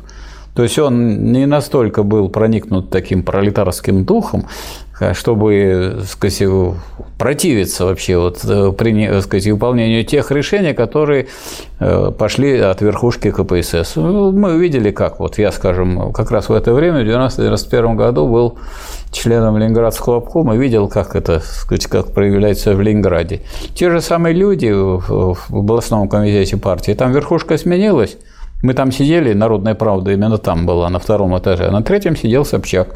И все знакомые нам лица, которые выполняли там технические работы, все осуществляли, и так и остались, только они стали служить другому классу. Вот это, конечно, беда. Беда в том, чтобы так сказать, э, рабочий класс создал такой партийный государственный аппарат, который служил бы только ему, а буржуазии не служил. Но для этого он должен быть все время туда посылать людей, и для этого надо иметь время. И чтобы это было реальной возможностью. То есть то, что написано в программе. Два часа ежедневно для каждого трудящегося обучению техники государственного управления и э, вот в том числе и обучение военному, профессиональному искусству, чтобы человек был и квалифицированный в этом отношении, а не только в отношении своих, так сказать, работ, и в отношении государственного управления. Так что вот читая это, мы как бы снова так сказать, смотрим, выверяем, что из этого надо взять, и взять обязательно. Вот то, о чем Ленин говорил в конце, не случайно у него оказалось вот предсмертным, так сказать, заветами. И вот если говорить о том, как нам, а можно говорить о том, как нам назвать вот это обсуждение? Да, нужно. Можно, Уже время да? пришло. Вот я думаю, что вот э, в противоположность тому, что некоторые писали о завещании Ленина, Может, заветы Ленина? Заветы Ленина. Или, может, завет? Заветы Ленина. А, ну, то, в том плане, если в единственном число, то, числе, то это целое. Ну, можно и так. Завет Ленина. А можно и заветы. Ленинский завет? Ленинские заветы. А может быть, заветы Ленина. Заветы Ленина, потому что по разным вопросам они по государственному Давайте, аппарату. Заветы Ленина. Да. Заветы Ленина. Угу. А это вот была целая история, значит, э, когда за границей стали говорить о завещании Ленина и так далее, и имели в виду вот как раз письма его с оценкой угу. всяких фигур. И э, тогда руководство поручило Троцкому высказаться против этого. И Троцкий высказался и, сказал, и написал, что сами отношения э, Ленина и партии исключали какого бы то ни было завещания. Само как может завещать? Завещать может тот, кто является собственником чего-либо. Да. Вот. Но это была такая принципиальная постановка, которую обязали сделать Троцкого, но это Троцкий сделал. Но потом все равно продолжали эту вот самую позицию о том, что вот, дескать, Ленин завещал то, завещал все. Он завещал, но это, а завет – это совсем другой смысл. Это то, что нам предстоит сделать. Если это не сделали тогда, то нужно это сделать теперь. И сказать, это, это то, что ну, если оно не, не решено тогда, оно продолжает быть актуальным и сегодня. И для этого мы, собственно, и изучали, и изучаем эти э, тома Ленина, имея в виду, что все, о чем говорилось в течение вот этих самых э, обсуждений 45 томов, и к их счастью, и в то же время и к сожалению, в известной мере, актуально и на сегодняшний день. И многое из него просто супер актуально, и это нужно все взять на вооружение. Это, э, как говорил Маяковский, Ленин и теперь живее всех живых, наше имя, знание, наше знание, имя и оружие. Да, и я думаю, мы на этом не остановимся. Во-первых, во-первых, вас не остановит. Будет еще 46-я запись. Да. Потому что э, я ее уже предлагаю вот подумать над названием, и мне очень импонирует название «Четыре гения». Да, хорошее. Потому название. что это переписка Маркса с Энгельсом. Там очень много диалектики и Гегеля. Да. И это все в виде конспекта Ленина принимается. Название очень хорошее. Действительно, четыре. То есть и там и а Ленин как раз выписывал особенно тщательно то, что Маркс и Энгельс говорили о диалектике Гегеля и ее применимости, главное. Там же их не интересовала сама по себе только диалектика, а ее именно применимость для решения тех да. проблем революционных, прежде всего, которые они ставили. Четыре гения. Единственное, что у меня как бы ну, вопрос такой, я не понял, почему там нарушена последовательность. То есть там а, конспекты начинаются не с первого тома, а, по-моему, то ли со второго, то ли с третьего, а первый идет где-то в середине. Я у себя это при, э, расположил в хронологическом порядке, но почему-то в этом томе, или, может быть, просто у Ленина так дело шли в том, тетради. Что, дело в том, что вот смотрите, вот отношение к диалектике. Вот есть была вот его статья об изучении диалектики, которую сегодня мы угу. разбирали, да, о значении воинствующего да. материализма. Казалось бы, это нужно было номер один поставить эту этот том. И этот том включить наряду с наукой логики, на 29-м томом. Значит, кто издавали? В хрущевское время, и нужно было показуху сделать. Выкинуть оттуда то, что противоречит, так сказать, линии в ревизионистской линии партии, убрать диалектику, самое революционное, что было. А раз так, то там можно было как угодно переставлять, и кто-то, так сказать, такой умник взял и переставил, и взял не хронологически. Но это нам не мешает излагать так, как вот вы предлагаете ну, обсуждать. Конечно, как Конечно, надо обсуждать хронологически. Вы можете как угодно там переставлять, а мы все равно будем смотреть ну, в Ну, там же видно, где первый том, ну, второй, ну, конечно, третий. Ну, конечно. И тогда, если именно идти по хронологии, то да. читается очень легко, ну и кроме того, поскольку все-таки это переписка, они же не планировали да, это публиковать. Да. Там много интересно из личных отношений внутри семьи Энгельса. О том э, для меня было открытием, что, оказывается, Марксу буквально тяжело было физически больно писать. Вот. И э, с каким трудом дался первый том «Капитала», именно я имею в виду физической, сколько нервотрепки да, да. с издателем было. То есть это тоже. Потом их комментарии по поводу того, что в Америке, в Германии происходило, во Франции как бы в то время, тоже очень интересно, очень ничуть не менее смачный язык, чем у Ленина. Вот. И Очень это познавательно, и это позволяет немножко повторить. А вот есть еще материал. такой для обсуждения вопрос. Можно еще назвать четыре диалектика? Четыре гения. Это я понимаю, звучит. но лучше, конечно, же. Они ставят точку. Но э, у нас диалектиком, кого вы можете назвать диалектиком? Вряд ли кого-то вот можно назвать, а их можно. Михаил Васильевич, вы все время э, как бы хотите ввести как бы точное научное название, вот, ну вот как там женщина пониженной социальной ответственности. Да, но шлюха звучит лучше для продвижения и более по-пролетарски, точнее может быть, там как бы еще как-то, но ну, можно отражает назвать, суть. Можно назвать четыре гения, потому что мы, собственно, призываем изучать гениальные произведения. Да. Мы это делали неоднократно. А тут то же самое. А, да. а гениальность проявляется еще и в том, что люди прежде всего брали для, для изучения диалектику. Мы это можем так сказать, сказать в начале, там, в конце и так Мы далее. там это будем говорить много, потому да, что поэтому, да. и Ленин, этого не было и, Энгельс, и, и Маркс, они все время там используют да. диалектику, вот мы все время апеллируют к старику Да, Гегелю. вот мы пообсуждали и сказать, приходим к выводу, что четыре гения – хорошее название очень, да. и яркое такое. Да, отлично. А то четыре диалектика, а пятый кто, а шестой. И, и кроме того, это будет хорошим переходом, ведь мы дальше еще будем а, записывать Сталина. А Сталин тоже После гений. Сталина добавим Энгельса с Марксом, основные хотя бы работы. Ну и потом я не оставляю надежды все-таки очень медленно и спокойно разобрать и науку логики Гегеля. Вот, поэтому это будет очень таким хорошей смычкой. Угу. Это запись между всеми другими записями. Ну а сейчас спасибо, Михаил Васильевич. Вам спасибо. Спасибо, товарищ.